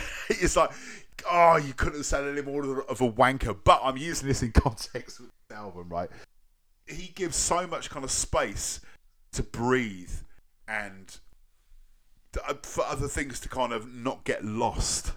and it's it it's it's it's almost like a gentle lullaby in in parts. It's it's it's a wonderful, wonderful listener. It's a perfect place to kind of start off And man- with like wanting to get into jazz. It really Yeah, is. I mean, you know, find your piece, soft and slow and be, you know, love it. It sounds like the piano is barely being, they're kind of like, just almost like whispering on the piano, and you get his vocals, yeah. incredible vocal harmonies between Jean Baylor and Robert Glasper, and then Common comes in, and, and you know he's got a voice like caramel, right? You know when he's doing it, it just kind of flows everything. The title track with Laura Mvula, you know.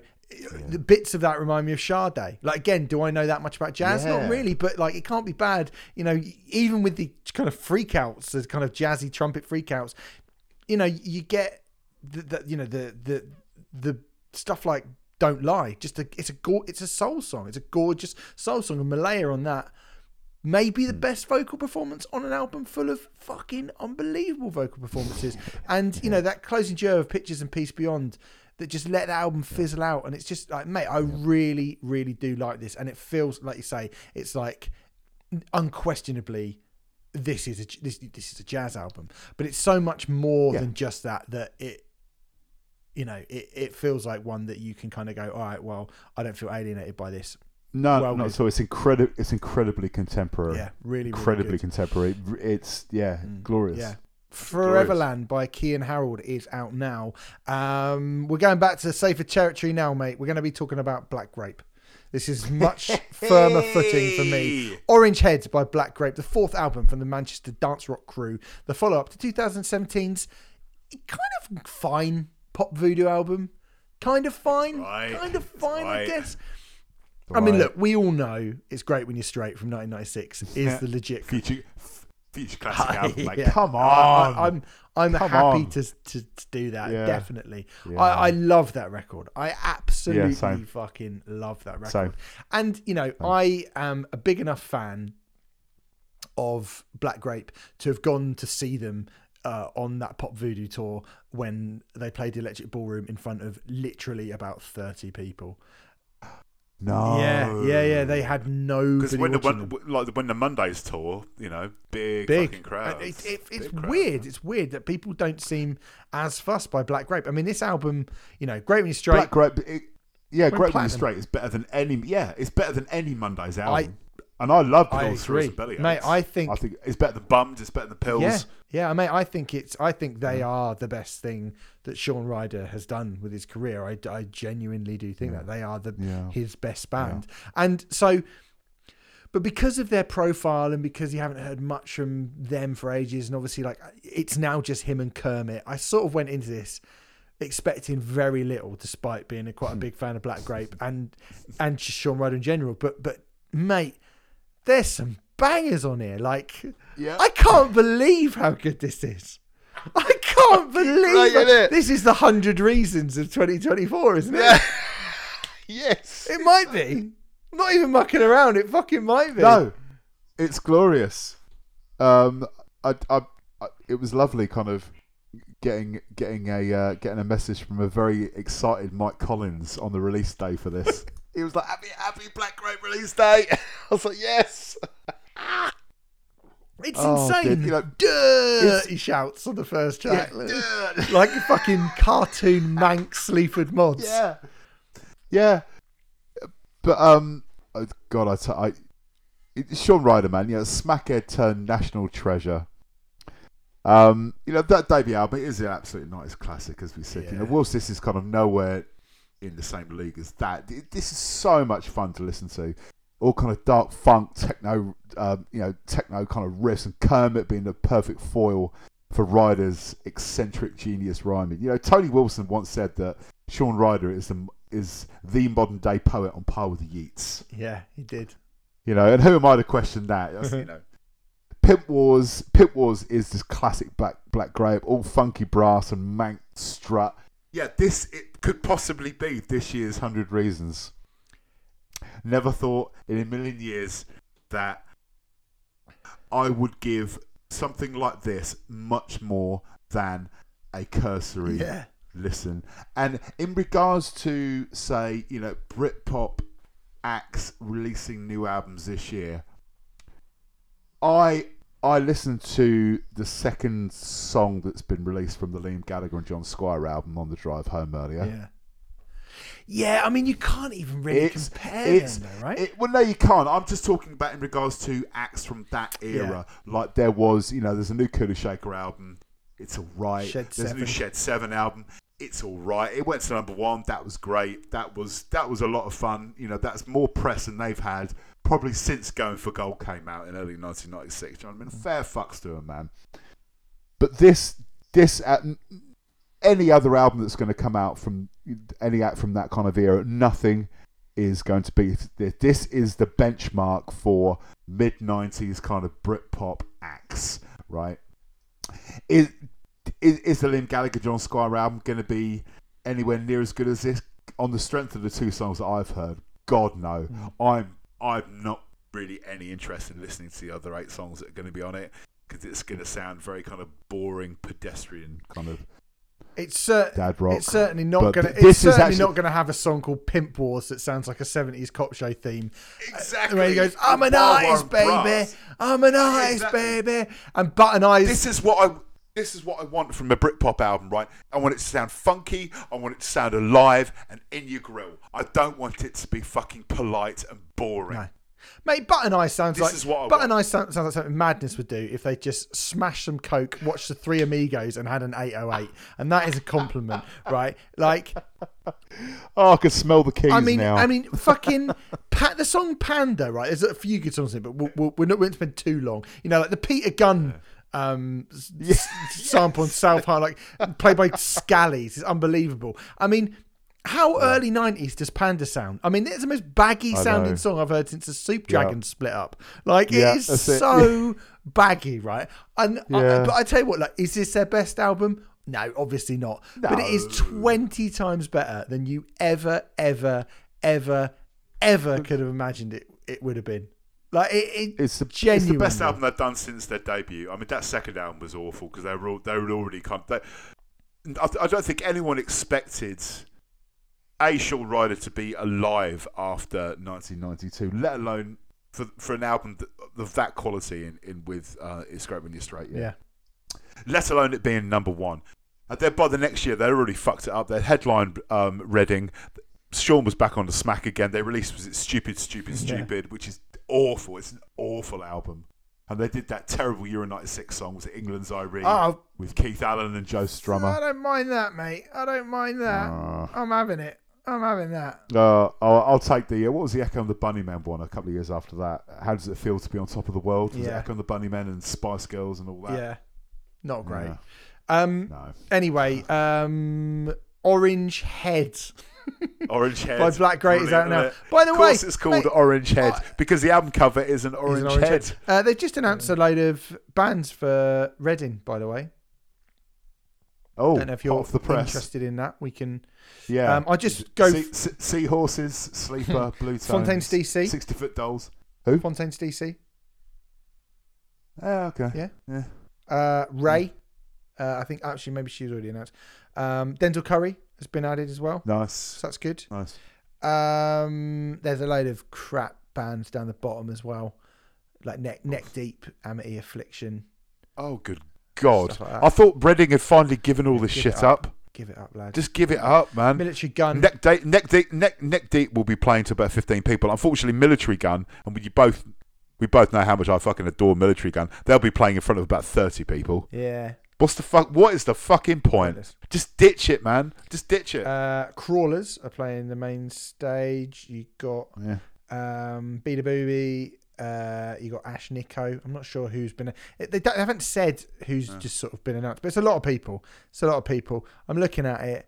I think that might have made my mind up to go as much. Oh, Barry Can't Swim's playing as well. I would like to see that. Um, but it sort of made my mind up to go, do you know what? I think I will go to that LCD Soundsystem show rather than that, to be honest. Anyway, Yeah, there you think go. so. That was a little extra Oh, announcement there. Wow.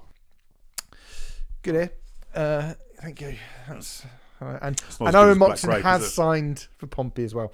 Um, has. Oh. off the press. Always excited, isn't he? All right, let's move on. Um, Sprints Angry Music. That's not what it's called. It's called. Uh, it's called. Uh, were we going to do that? No. Let, Letter to self. Letter to self. We're going to do. Um, that's one of the songs I was about to say. Um, Letter to Self by Sprints, the debut album from the Irish post punk band, which has been getting a lot, a lot, a lot, a lot of very, very good reviews. Very, very good reviews. Um, it was called Potential Album of the Year already, even though it came out on like the first week of January from louder.com, who I'm uh, mates with. Um, I'm going to say straight away, I like this album a hell of a lot. Yeah. I think it's brilliant. Yeah. It's really, really good. Yeah. Really, really, really good. If this is the best album we get all year, I would be surprised if I come back and go, it's not even my favourite album of the month or yours. So we're already saying it's not the best album of the year. yeah. There's so obviously there's a fair old bit of hype surrounding this band. But Mm. I would say deserved hype, right? Because I think Yeah. for this particular style, if people are going to make this album or albums like this throughout the year, this will be a tough album to beat in terms of within this genre. Can you make a better album than this? I think it will be very, very hard. This feels like the aforementioned Fontaines DC if they came from a more kind of art rock background and were fronted by Siouxsie Sioux and love Nirvana. Like really, really good, gothy, angry, propulsive, post punk. And from that opening bass drum kick and click and that riff that kind of sort of like you know chugs away very very quietly in ticking that had my attention. Hmm. And it is one of the best quiet quiet loud songs i've heard in a long time. We've spoken about how it's actually quite hard to do the quiet quiet loud thing right? Yeah. and they do it. And i think it sets them out from quite a lot of their peers because they seem genuinely fucking angry. When you think of like the post-punk revival that we've been having over the last few years whatever there's no tongue-in-cheek here like yard act there's no metaphors like you might get in i don't know idles there's no romanticizing their situation in the same way as like fontaines dc do this is pure fury pure kind of punk rock fury and I kind of love them from that. I think they actually remind me. I mean, heavy. You know, the the the the second song on the record reminds me more of Grave Pleasures than it does any of the other bands I just Yeah. mentioned. You know, that mm. bleak, dark, rotting gothic heart that runs through all of this. I love it. You know, do you ever feel like the room is heavy, like the air is hot and the air is sweaty, and then they just power into this stoogesy garage rock thing? Loved it.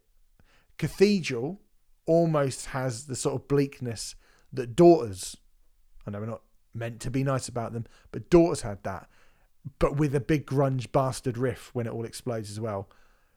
They're heavy and intense, but also super fucking catchy as well. This is brilliant, this record. Proper brilliant. this is kind of how I, I want all kind of post punk Mm. garage rock albums to sound going forward, please. Can this be the benchmark, please. Um, you know, as John Lydon once said, man, anger is an energy. You know, on on this album, you know, Sprinter turned the kind of anger into positivity and standing up for what you believe in, addressing issues and kind of collectively moving forward. as one? Yes, it's pop punk. But Pop punk, fuck me. me, post punk, it's been a long week. not. Been long, Been a long week, kids. Definitely not Yeah. punk. Yes, it's pop punk. Yes, it's better than Green Day and Blink. It really is. Uh, but, but, done in the kind of 2024 kind of style, really. To kind of taking what you know idles have started and kind of running with it and putting like, a few more different kind of things into the mix. But you know, there's a real kind of frantic freshness to it, all kind of thrusting, trashy guitars and serious pop melodies, man. I mean, are they playing Reading? Because if they are, they will go down a fuck. I think they go down a storm, actually. Um, I, they're not at the Why? moment. What, see, that's why you know there's no God. Neck deep are playing Reading, but sprints aren't. What the what the actual fuck? What the actual fuck? Right? Mm, I, Um, I mean, it's it's it's early days, isn't it? Yeah, no, fair, fair. I mean, Karla Chubb is a great, great songwriter. Mm. You know, channel, channel, channeling that kind of early Rid of Me era PJ Harvey Yeah. on tracks like Adore, Adore, Adore, and especially Cathedral. Cathedral is, I think is my favourite song on the album. This, this is, this is great. Um, I, I don't know. I always get immediately s- suspicious when I see in the first week of January someone proclaiming an album to be the album of the year. Got another 51 weeks yet, lads. But I get it. I'm sure there was a lot of clicks in that article, which is, you know, so it's done its it's it's done its job. Um, this this is great. This is kind of how it's it's kind of reawakened my love of this kind of music because there's been so many of these bands over the past few years. I'm just like, I never I was never much of a fan of Fontaines DC. Oh, I really? really wasn't. I tried. I thought you'd be I tried. for them. I think they're very. yeah, no, it's just something, just something didn't quite click. It's only really been Idles I've really been fully on board with. Um, the rest of them kind of take it or leave it. But yeah, this is really, really strong. I think this is as good as anything that that scene has put out. Like it's legit. This is legit. Fucking definitely. great. There's only, like I say, there are only a few. Um, Skiafinti, uh, Joys and Acts of Resistance. Uh, I think it's up with them if you if you're counting them. I'd agree with I that. think, I'd agree with um, but it's also it's more kind of rock as well. Like I think those Yeah, bands yeah, don't have the kind the of Nirvana- the, you yeah, know the the Nirvana Nirvana, the Ramones and- and stuff like that. I can hear all you know like you know like Adore Adore Adore. I think is like it if the Ramones sort of I don't know the, the ghosts of of the Ramones kind of infected wet leg. That's what they would sound like. Do you know what I mean? And Oh, if I only. think can't get enough of it. It starts like chop suey, and then it turns into like it does, and then it does. and then it gets you almost get a kind of a, a, a riff that sounds like one of those bands, those metal bands that rip off the Edge. Um, the Edge is fine. the Edge is fine. Um, and yeah, mate, it's really really good. The Up and Comer, I think, is the closest they get to to Nirvana, like kind of that Yeah. that sort of pure sub pop 1989 sound. Uh, this is fantastic. well up for Uh, that. It's yeah, well great. worth the hype, man. It's actually one of those ones because I was like, "Oh, we'll see, won't we? Yeah. We'll see." Here I we went go. in a bit snobby. Arms crossed, going right. yeah, we'll you know, see. We'll see. know. And they they they are worth the hype. I think really good. So there you go. Letter to Self by the band who are called Sprints. Sprints. And It's not a race. it's not a race. You know, slow and steady wins the race for album of the year. That's what they say. yeah. Um, right, let's go back to Gaz, who's going to have a lot to say, Oh, yeah. I think, about a new beat by Ulysses Owens Jr. and Generation Y, the sixth album from the New York based big band leader, drummer, and his jazz collective. Now, I'm just going to say this and let Gaz go. You brought this in, Gaz. This to I me did. is fully old school, big band, pure jazz. This is exactly the kind of thing that I have very, very limited frame of references for. Um, But I've been trying to turn my ear to that. And from the start of Sticks, the first song, we're in. And I love that intro. One of the most Yeah. like sort of impacting opens to an album you will hear, right? Big drum roll, and then uh, this seems to be recorded live. I don't know if the whole band are like it was recorded live in the studio. I'm guessing. Yeah, well, well it, it, it kind of sounds like, but it's been produced in a way that you, you're almost like It's in a club or something. on the yeah. on the front row of some speakeasy, Yeah. low ceilinged, thick, you know, cigarette smoke. Mm. Whiskey. Yeah, and I love Uh, that. The big drum roll in the audience kind of go wild, and then we're into this Yeah. really fucking danceable beat and this this shuffle, which kind of yeah, like you say, it, it, it conjures up all of these images of proper old school jazz. And I don't really have loads that I can say about this in terms of giving you an analytical blow by blow about what this is influenced by or what kind of era this is from or you know the tritones and the offbeat snare hits and all that shit i don't know that all i know is i thoroughly enjoyed being in this place with ulysses owen jr and generation y for an hour with his band i got a lot of time for this man i got a lot of time for that kind of rhythmically very very intense but still just cool and laid back. I imagine like kind of a, a, a cigarette hanging outside of his mouth while he effortlessly just kind of drums away, and everybody does it. Mm-hmm. But like London Town, the trumpet player on that's doing some heavy lifting on that, right? And I'm going to shout out my MVP for this match, um, for this match, for this album, I should say, the stand-up bass on Soulful.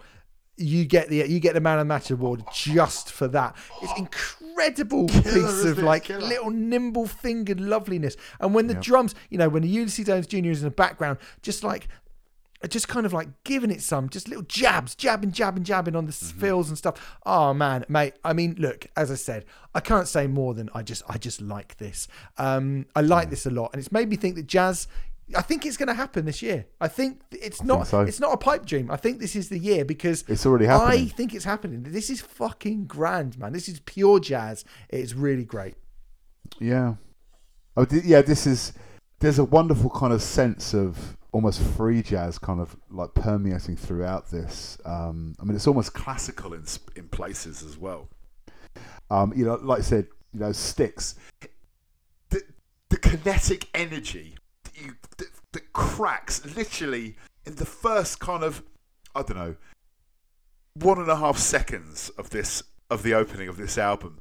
The kinetic energy that is contained in that and the fucking release, like just just this crack, you know, this beautiful kind of snare roll. And the crowd just goes ah! It just goes absolutely fucking balmy and like I mean, Sticks is um, Sticks is a cover. Oh, You know, it's a wonderfully kind of hard edged take on um, um, the Cannonball Adderley standard. Like Cannonball Adderley is like you know Mm-hmm. one of like the kings of kind of OG jazz. You know? um, and you know, but it, it this has been kind of sort of updated. You know, there's tons of swing and attitude in it and sass and like insane um, piano playing. Um, Better Days with its kind of percussive menace when it opens, which then darts into an out of control kind of blistering kind of trumpet solo. This is what- you know. I, I, I kind of I mean I put this in because I you know I've, I've been a fan of Ulysses Owens Jr. for quite a few years, but I kind of put it in there as a kind of feeler for it was just like where's where's Steve going to be at with this because it does go a bit west at times. This album a little bit. Mm. A little bit, You- know.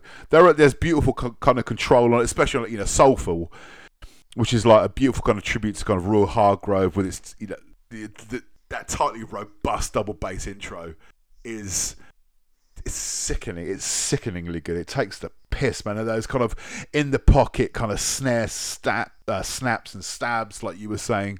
You know, the production is amazing. You know, capturing that kind of live session feel, almost like you're right in, you're sat right in the middle of the ensemble, almost like it feels like you're the conductor and the band is around you. The way it's been produced is superb. Oh yeah, it sounds it Um, sounds amazing.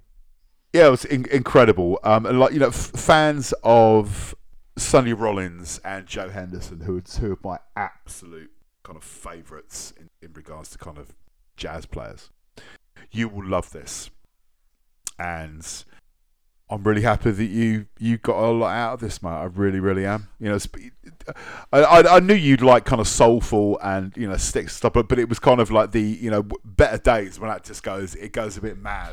It I was does. like, oh, okay. I was like, oh, let's- let's see, let's see what, what uh, you know what Steve does with this. But you know, it, I, I would highly recommend checking out some kind of early '70s Joe Henderson stuff because I think if you like this, you will love Joe Henderson. Yeah, I did. I had a really like. I think you know. Again, it's something which I'm aware of this as, as a style, I guess. But you know, the kind of, uh, I suppose the the the sort of the stereotype of what it is. Um, you know, when you go like, oh, it's all like all that, and you go like, oh, ah, ha ha ha ha, jazz. Do you know what I mean? But then when you actually sit down and listen to it, you just go, oh, I do, you, you, you go. This is brilliant. Like it, it like you say, Yeah. it sounds great. It's so, and every instrument feels like. I was listening to it and I was like, bloody hell! Every instrument here, is so separate. You know, like Yeah. that kind of having listened to a lot of like punk and metal and rock music and the way that's produced, it feels like you know the the kind of they the, they're just better. I think they're just they're just more clear with what they seem to want to be doing. Even Yeah, when it's they- mad, it's like oh you know like oh there's there's that over there and there here's that. Everything It's seems separate and on it's the same yeah kind of hymn sheet when everything's kind of layered up and layered yeah, up and and it's not up. just kind of Yeah. like you know. And don't get me wrong, I like you getting a fucking. I mean, there's a really really great, which we're not actually talking about um, this month, but there's a really really great album uh, that's come out from a band called um, uh, Shooting Daggers, who are really good, who are like a kind of punk band, and and that album's a mess. It's basically a complete and utter mess, right? It couldn't be more different from this. Where even though you go on these wild sort of tangents and flights of fancies, everything feels like, yeah, like you say, like everybody's locked in together. And it is quite a kind of challenge to go, oh, fuck, this is just a completely different way of listening to music. Because this Yeah. is, you know, when we're talking Retrain about like, almost. you know, Keyon Harrold, that's still, you know, I can go, ah, Sade and ah, it's Laura Mvula and Commons and it and stuff. Whereas this, this is like, this is the sort of the the, the kind of pure hit of like pure cut hit of jazz. But mate, I really liked it. I really did like it. Um, I did think like, am I get, really am I going to get that, mate. bored of this? And then I was like, no, I'm not. It's um, You can't. I, I, I can't see how you could get bored of, of this stuff. What, what once you're in, it's it's uh, yeah, it's it's quite a wonderful wonderful. Have you ever have you ever been to like you know a jazz club? Have you ever seen live? no, I haven't. I haven't. No. It's yeah, it's an amazing experience. It was it was better. Um, my my first ever kind of experience of, of kind of seeing jazz music live, it was nineteen fucking hell. 1894, 1996. Uh, I was in Vienna. It was snowing outside. We found this tiny little jazz bar. Um, obviously, it was the good old days. We could still smoke indoors, so it was just like it was like walking through fog. Yeah. glorious.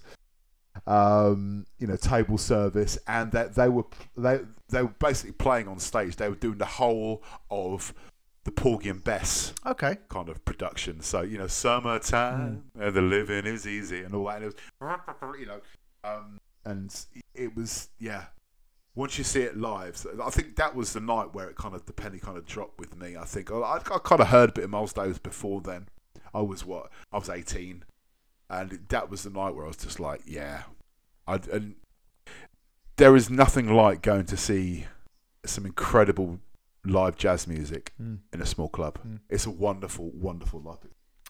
Yeah, I want to do that. Let's bloody do it. Let's, Let's, do it, bloody mate. do it. Uh, there you go. So that is Ulysses Owens Jr. and Generation Y, a new beat that is out now, as is Little Rope by Sleater Kinney, the 11th Yeah. studio album by the American alt punk rock band Sleater Kinney, the follow up to their 2021 album, uh, which was called The Way of Wellness, I believe, The Path of Wellness. yeah. Is it Path of Wellness? Path of Wellness, yeah. Wellness. And um, do you know what's funny? Because I've never really fully gone in on Sleater Kinney properly, and I didn't at the time. I think Okay. we were talking. If you listen to uh, patreon.com forward slash Trve Cvlt Pop tomorrow, the one that's coming up, the Jellyfish one, I was talking about bands like Redd Kross and Imperial Teen and Space Age Playboys and Warrior Soul and stuff like that. that I just didn't really listen to. And Sleater Kinney are kind of one of those bands that I didn't really Hmm. fully listen to. Sebadoh never properly went in on Sebadoh. You know, Oh, but I probably should. I did have a little kind of Mm. gander at him a bit a few years back, but I haven't sort of properly done that. But anyway, um, but I have to say, I'm always happy to be nice about Carrie Brownstein, as I was a big fan of the show Portlandia. Uh, I probably know her more from that than I do this, to be honest. But Yeah. um, I've always liked everything I've, I've heard of Sleater Kinney. Here's what I'm going to say. It's got a brief review for this. I think this is really good.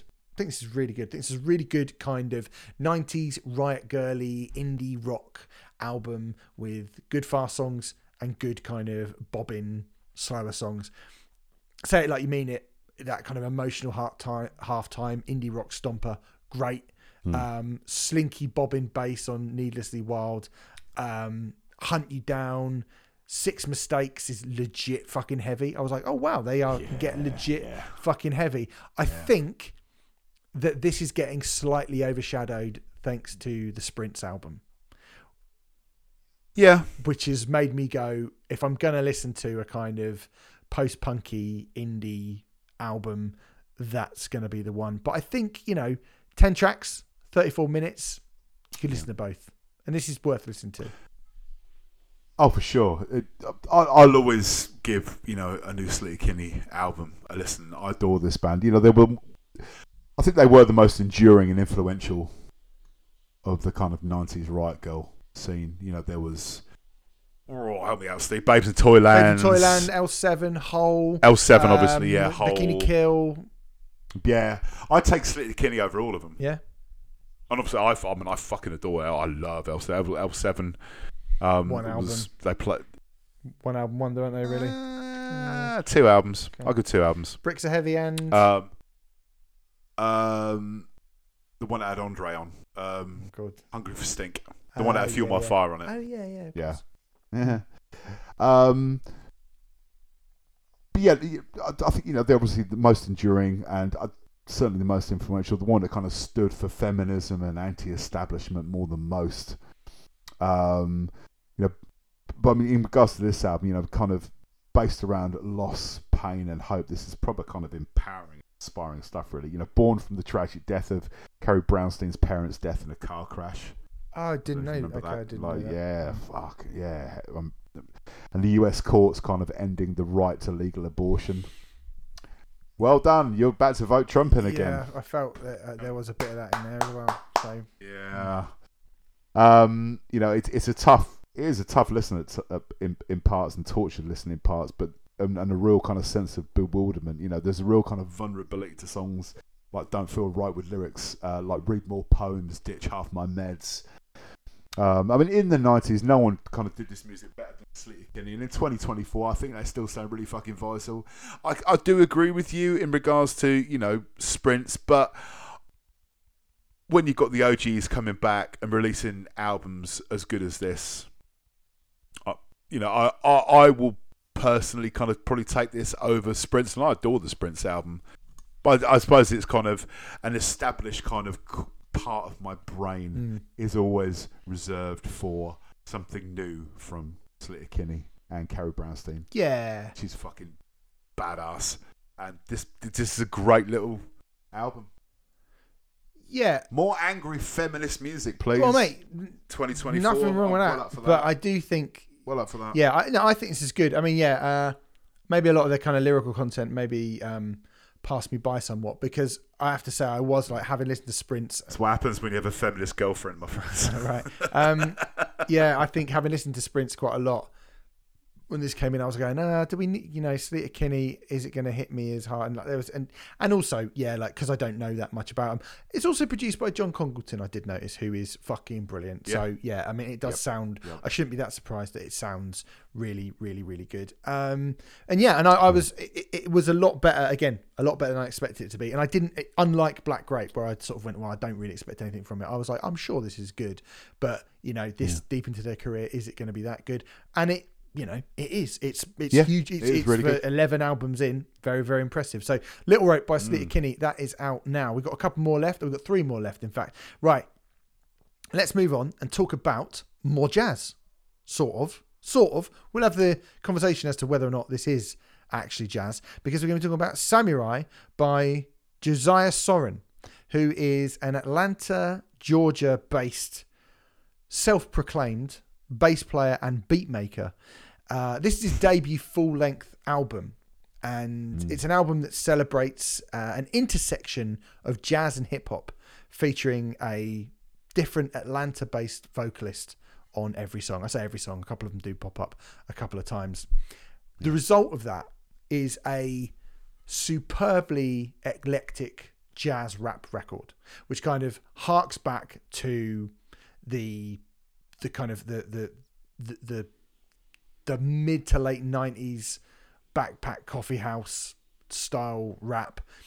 That it can be incredibly groovy and danceable one minute. It can be incredibly deeply complex and layered and challenging the next. And I think it's fucking great. This record, fucking, it's another one that you know. as soon as AIU came on, it immediately put me in a good mood. Really lush sounding jazz rap that struts and shimmers about all over the place.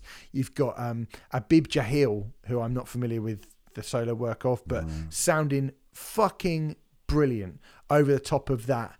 Again, tinkling, teasing, you know, kind of swerving piano um, on Unlearn the World. And that juxtaposition between, again, you know, like, um, sorry, not Unlearn, Unlearn the World, the, um, I was going to say, much like Unlearn the World on that title track, that juxtaposition between that really laid back musical style and quite an aggressive front foot vocal over the top of it. It just works, man. It just works. Um, you know, How We Live is a banger. Um, sounds like a modern day soul classic, if you're asking. Truth Haze, the, the vocals on that, kills it. You get Sons of Kermit, which is where it goes from Yeah. being like a hip hop album with jazz inflections to a jazz album with some hip hop beats and a bit of a kind of at one point, you know, you get a, like a massive jazz freak out solo on the electric guitar, like fucking Prince has just wandered in, and then you get Yeah. this kind of clap along part and this kind of two stepping drums and really deep horns. It's really really good. Um, yeah, something like Holy Land, I think, would have fit on the the, the Keyon Harrold album to kind of go back to another thing that we've spoken about. And my favorite song on it is Low Vibrations because there's Oh, someone yeah. called um, uh, oh, let me get this person's name right. Or Audiada Sound. Audia Sound gives the album really kind of different voice there. She's got melody, she's got hooks, she spits rhymes. Musically, it's got some mad psychedelic shit going on, this kind of acid funk thing that's happening on it as well. She's brilliant. She's going full like you know, aiming for Lauryn Hill, Little Simz kind of places, Yeah. right? I um I think this album is really good. I don't fully know if you're going to turn around and go, yeah, this is a jazz album, um, and that's what could, but it could be three jazz albums in a week potentially. Not quite jazz per se, but it's quite close to it. And regardless, it's this is great, man. Yeah, this is it's glorious. Um, oh, well, bloody phone. What's Here we go. now? Yeah. Oh, nothing. This is Age is what happens. Age and a fat thumb is what right. happens. Fair enough. Yeah, this is this is really really impressive stuff, especially for kind of you know a Debut debut, album. long player long player effort. You know, uh, Josiah kind of sets out to explore the junction between jazz, R and B, and hip hop. Believe we've been here before on this episode. have, yeah. Can I shock Yeah. you? Um, but Should have done know, Green Day, shouldn't we? Should have done Green yeah. Day to mix it up a bit. Boo. Jazz is shit. whatever. Um, startling, Exciting results. Don't get that on the fucking Green Day album. Believe you You me. used to. Yeah, he, he, yeah, we did it in 1995. yeah, you know, f- first time you heard um, when Brain Stew fades out into Jaded. That's yeah, that's that was fun once. Um, you know, each of the kind of guest vocalists, I think that they're all kind of from like the underground kind of scene, aren't they? I think none of them are kind of particularly kind of you know A list names, mm. although you know judging them you know based on their performance um, you know, they deserve to be. They really do deserve to be A-list. You know, kind of each of the guest vocalists, excuse me, explaining their reality and their America and where do they think they fit in in 2024. You know, Josiah got together a crack five-piece ensemble, and then yeah, um, let yeah let let the local artists from the Atlanta hip hop scene kind of paint their own individual canvas on each of the tracks. You know, it's, it's a wonderful listen.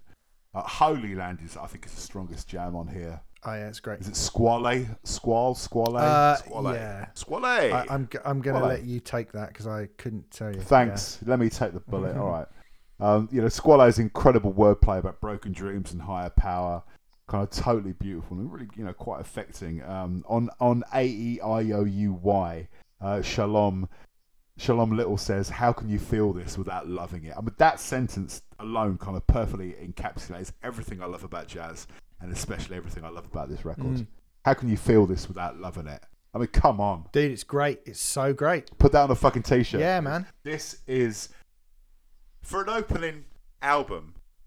Fuck off. Seriously, Really good debut. that is that is outrageous. It's outrageous. Yeah, really good. glorious listen, Really wonderful listen. That is by Josiah Soren. The album is called Samurai. It's out now. Go and buy it on Bandcamp. Why wouldn't you do that? Why wouldn't Why you do wouldn't that? You, fool. Um, Photosynthesis by Leaf Dog is where we're going next. This is the 11th, I think. Don't quote me on that, but I think, because he's a busy boy, Leaf Dog. Yeah. I think it's the 11th solo album from the UK's own rapper and producer, one quarter of Four Owls, who you have been repping for some time, Gaz. Look at him, he lifts his finny, skinny fist to heaven and whatever the. Don't talk about fisting No, again. sorry. Uh, a group you got a lot of time for them. This is a follow up to his 2022 album, Yep. The Menu. Um, Yep. And uh, yeah, I mean, well, look, mate, I'm going to let you start this one. okay. Well, You know, four, Four Owls are kind of one of the greatest UK hip hop. They are the gr- for me, they are the, the greatest UK hip hop act of all all time. You know, three albums, they're all modern classics. But as well as their kind of powers combined, they've also released. Did I call them the Four some- Owls? I think I did. Oh, it's just yeah, it's just Because it's, just four four, hours. of them. They're not. Then it's not. You know, it, that right? it, it- it's like White Stripes. You know, it's not the White Stripes. It's white. They're not a the the band. Yeah, but did They're just four owls. and did it, but are they? Yeah, okay, fine. Sorry, I, I was Do you thinking. know what I mean? are they- Are they a three owls or four owls? That's the four hours. Four hours. I did say four. Okay. Four hours. Because for some reason I was Four like, oh, is there- and I, I, anyway, yeah. Did you say the? I don't know. I I, said. now. I think I said. I said four hours, but then I was like, in my head suddenly I was going, are they three hours rather than four? No, no. Am I it's thinking something? I'm thinking of three colours red, owls. aren't they? Yeah. Always. See? Here he is. Not me. It's not me this time. Time, Sorry. Your Honour. Continue. Continue. Um, you know, as well as their kind of the four of them with their powers combined, they've also re- like individually released some absolutely incredible stuff too. Like Verb T, The Man with the Foggy Eyes, incredible album. Fliptrix, Patterns of Escapism. You would love that album, album, mate. mate, is incredible. And now, you know, you, we can add, you know, um, Leaf Dog's new album to that list. It's, it's all kind of smoky, vintage 90s hip hop beats and production, pure DIY stuff. You know, they keep everything in house. They, they've got their own um, record label, High Focus. They produce everything themselves. I mean, it's DIY. It's punk rock as fuck. It's DIY. It's wonderful, and um, you know, Leaf Dog's kind of head nodding, high pitched vocal delivery. It's well 90s. you know, all classic hooks and old school boom bap beats. You know, there's a real kind of traditional, Almost street corner sound to it all. The crack. crack, the crack of the crate digging needle. It's like a lovely, warm, nostalgic cuddle from the golden era, man. It's another one you can follow away in the dad rap, you know, um, section, mate. You know, if you're the same age group as we are and you love KRS One, Mobb Deep. Gang Starr, you'll fucking love this, Mate, I tell you what, he's a good MC because I think like is he? I mean, we is he the greatest rapper ever? no, No, it's not about but that, and he would never set out to be tonally, like that kind of old school hip hop thing, this UK centric tonality that he has to his voice and that flow, mm. he's got a bit of Roots Manuva to his voice. Yeah. Right, he's got a bit of like he reminds me like a kind of like a white robot Roots Manuva. Is that a weird thing to call someone a robot? But I just think he's White robot. He's almost It works. like I know exactly yeah. I mean, as soon as he comes in on Nothing Owed, he's got that vibe to it. It's brilliant, right? And he sounds wicked. I think you know, uh, for me, he's at his best when he's when he's got that more propulsive beat behind him. Any chance I get, Yeah. he sounds fucking brilliant on that. You know, the strings on that sound amazing as well. Do it, um, do it now is another one. I think I really like bad, um, bad advice. Li- Like lyrically, I think that's that's actually funny. Like he he refers to Yeah, himself as an yeah. old man in that. It's like, mate, you, Yeah. you, you have no idea Fuck off. um, there's like the, the song "Ladies and Gents." There's like loads of old school scratching and like kind of cut up piano samples and stuff again, which just sounds like it, it sounds like it's you know like you say you can hear the needle kind of scratching over the record. It sounds brilliant and um uh there's a line where he says, "You never catch me saying I quit like Mick Foley," which I think, if you like, if you like, you, One for the right, wrestling heads. wrestling fans, then yeah, that's good. But mate, I tell you what, as well, and you know, it's it's very good. This record. There's a song called "Till hmm. the End" on it, right? Yep, And that's great. there is a Dr. Dre style production to it, and I think you know, I think hmm. that's a, a massive compliment because it's not always like the most amazing, incredible production through this record, but he manages to do a lot with what I assume would be a fairly low budget in comparison with Yeah. other people, right?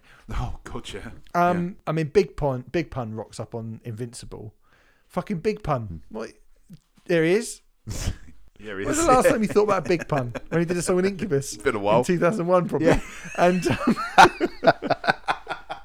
and mate again really good orchestral backing big boom bap beats Yeah. a big pun's verse here is really good as well if i had one little criticism of Mm. this it would be that at 20 tracks Yeah, a and bit long. with not as many musical deviations as some of the other albums we've spoken about i think you could have done with Mm. A little bit of chopping but nothing Yeah, but fair. nothing on here in isolation is like is bad or unworthy of No. being on the record i just think like you know i would have been a bit more brutal with to you know making it 14 12 whatever Yeah, you know? I mean it's a, it's a classic kind of Bandcamp album. Yeah, you know what I mean? yeah, It's yeah. like twenty tracks, you know. But I mean, if you like, you know, you were saying that you know the kind of more propulsive, the propulsive stuff on the album kind of turns you on. Seriously, mate, if, if you like the propulsive stuff on this, seriously, listen to the last, or listen to any of the three, four albums, albums, but especially the last one. You will love it. If you like the pro- more propulsive stuff, you will dig Full Rounds. Yeah, mate. I'm going to definitely do that on the basis of this. Uh, Photosynthesis by Leaf Dog is out now. Here's our final album. Legends. We've kind of come full circle, I think, Gaz, because the final album we're talking about is Bolts of Melody by Film Noir, the debut album from Adam Franklin. No, no, it's film noir by Bolts of Melody. That's what I said, didn't I? No, Well, you said Bolts of Melody by Film Noir. no, I fucked that up then, didn't I? Now, most people would edit that out. Yeah, but we're not most people. Exactly. Um, so yes, Bolts of Melody, film noir by Bolts of Melody, the debut album from Adam Franklin, frontman of Swervedriver, is his new sort of side project. Essentially, a bit like the Smile. This is um, an extracurricular thing which sort of is mostly instrumental psychedelic rock with the kind of big fuzzy guitars that you would expect a member of Swervedriver to give you, but with some extra little flourishes added to it that mean, whilst I don't think it is as good as the Smile album, uh, it probably does more different stuff to his day job than what Thom Yorke and Jonny Greenwood were doing on the on the the Smile album. But it's another. I, I think they're kind of. I think we have sort of kind of come in full circle throughout this podcast because you know I do like this. I think it would be easy to make this a really fart sniffy, worthy, not at all catchy, shitty album, but he's actually made it pretty nice to listen to. This isn't like pompous, self important wankathon at all. You get 555, which is really alluring and catchy. Far more so, to be honest, than anything on the Smile album. And I think it's not a million miles away from that as an idea either. It's got a very mm. film noir feel to it, and it's it's mm. good. I think you know, High Rise Decade, the next song, I love it. It's catchy. It's got loads of forward momentum. It's got these chiming guitars. That's kind of becomes the sort of root of everything. But it's just got drive. Do you know what I mean? It could be meandering post rock for big fat nerds, but it's actually a song. It's an actual song. Congratulations. Yeah, structure. I know. Who, who'd have thought it? Yeah. Ugh, What is this new thing you're talking yeah. about here? I mean, this is um, you know, it's a wonderful kind of almost entirely instrumental kind of journey of like channel surfing through the late night TV wasteland Mm-hmm. of obscure '70s European sci-fi movies and forgotten. Spaghetti westerns. Yeah. Basically, Moviedrome. if you're, you know, if you're of a certain vintage, You know, we all you know. We all remember Alex Cox um, presenting Moviedrome. Yep. Like last year's The Cortina Protocol album, this is kind of pure kind of soundtrack drama for a film that doesn't exist. for me. Uh, yeah, Suzuki's Dream comes across like a more pro- Prog air. and I love Air. Yeah, it does. It's it, it, it's got a bit. What was that? What was that soundtrack album they did? The Virgin Suicides. Yeah, Remember that yeah, soundtrack yeah, album yeah. they did? That's fucking Great, that's so good. Uh, Will's Black Flower kind of starts off with a synth-like beauty. It then turns up the guitar with a guest spot. from a certain J Mascis. Yes. The Dinosaur Jr. Yeah. Um, High Rise Decades is the best song on here, though. It's got that pure kind of noi. Motorik krautrock beat. Mate, I put kraut I- rock. I- yeah, I put there's a bit of kraut. yeah, rock. I, I, I, I think I, I don't know if you got your bingo sheets, handy, but I think I've said krautrock about eight times. times tonight. Good shit. Um, you know, it's a gloriously kind of uncluttered listen. It's, it's it's wonderful. You know, Alan Franklin is an absolute legend. Swervedriver should have been. fucking. They should have been massive. They should have been huge. Raise is one of the best albums ever released on the Creation label. It's it's wonderful. It's the one that's got Son of Yeah, Mustang yeah. Ford on it. You know, the, the quote unquote hits. Um, you know, our, our mutual friend uh, Bryony did um, did a really nice article on Louder Sounds uh, recently, um, interviewing Adam Franklin. This is an outstanding listen. And if you've never listened to Swervedriver before, it's not Screwdriver. Don't at me. Yeah, No. maybe that's why they never got massive. I, I you can't. know, I, I don't know why. No, I don't think it's that. It can't be No. that because you know, like you know, um, Raise came out the same year as Loveless, and and I, I, I fucking adore Loveless. Loveless is an incredible album. I think Raise is the better album Okay. out of those two. I think. Well, mate, I'm you know. not best placed to to to comment on that Fair. to be honest. But I would say Way to start with shoegaze. That'd be an interesting. Yeah, it would yeah. But mate, yeah, I mean, Black Flower, you're right, is uh, excellent. I love Isle Full of Noises. Now that again, t- like Yeah. the only thing we haven't mentioned, we talk about seventies like cop shows and stuff, and we talk about like you know film noir, and you talk about all that other kind of you know the, these obscure British whatever. Thom Yorke doing the the Suspi- Suspiria score a few years ago. The Italian horror of the Isle Full of Noises, I think, is great. Um, there is, yeah, like you mentioned, that kind of Suzuki's Dream, very Germanic, m- slow, methodical, kind of plodding rhythms, but then also that, yeah, this kind of um, this of Kraftwerkian propulsive beat behind it as well, kind of early Kraftwerk sort of. I, I, I genuinely didn't think it would sound like this though, because I saw it. I was like, oh, you know, it's the dude from Swervedriver. Ergo, I was thinking big sweeping, fucking tons of guitar, you know, like Fender Jazzmaster and d- just like distortion on max. And it's such. I, I was quite shocked, and I, I was again shocked at the end. I was like, oh fuck, there's barely any, barely any singing on hmm. this. And initially, I was like, oh, sure. By the, by the time I went like third and fourth listen, I was like, this is this is great, really, really good. Yeah.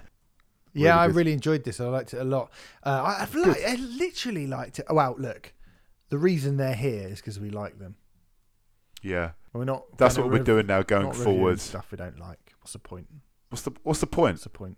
I've no interest in listening to shit. No. I want I want I want the shit, Yeah. not actual I'm shit. Not, I'm not listening. I'm not. Life is too short. to, do you know, I listen. I, I, I watched. I watched a ten minute clip of Kevin James's stand up comedy this morning, and I got halfway through, and I thought there are so Wow. few minutes in my life that I have left now. Right, every minute is precious, and I am watching Paul Blart Mall Cop do stand up. What am I doing? Right. So just out of pure curiosity to see if he was a good stand up or not, and I thought, well, I know he's not going to be. So, and in the same way, I know that. the Green Day album's going to be fucking rubbish, so I don't need to listen to it. So yeah, What's only good stuff from now on. Yep, going forwards, good That's shit. the rules.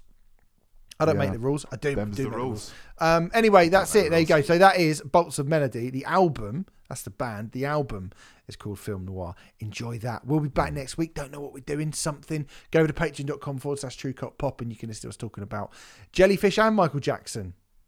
Not in the same sentence, obviously. That Come would be very strange indeed. But we are still going to be doing those things individually. Uh, see you later, guys. It's been a lovely time. It's bad. Love you, bye. Hee hee.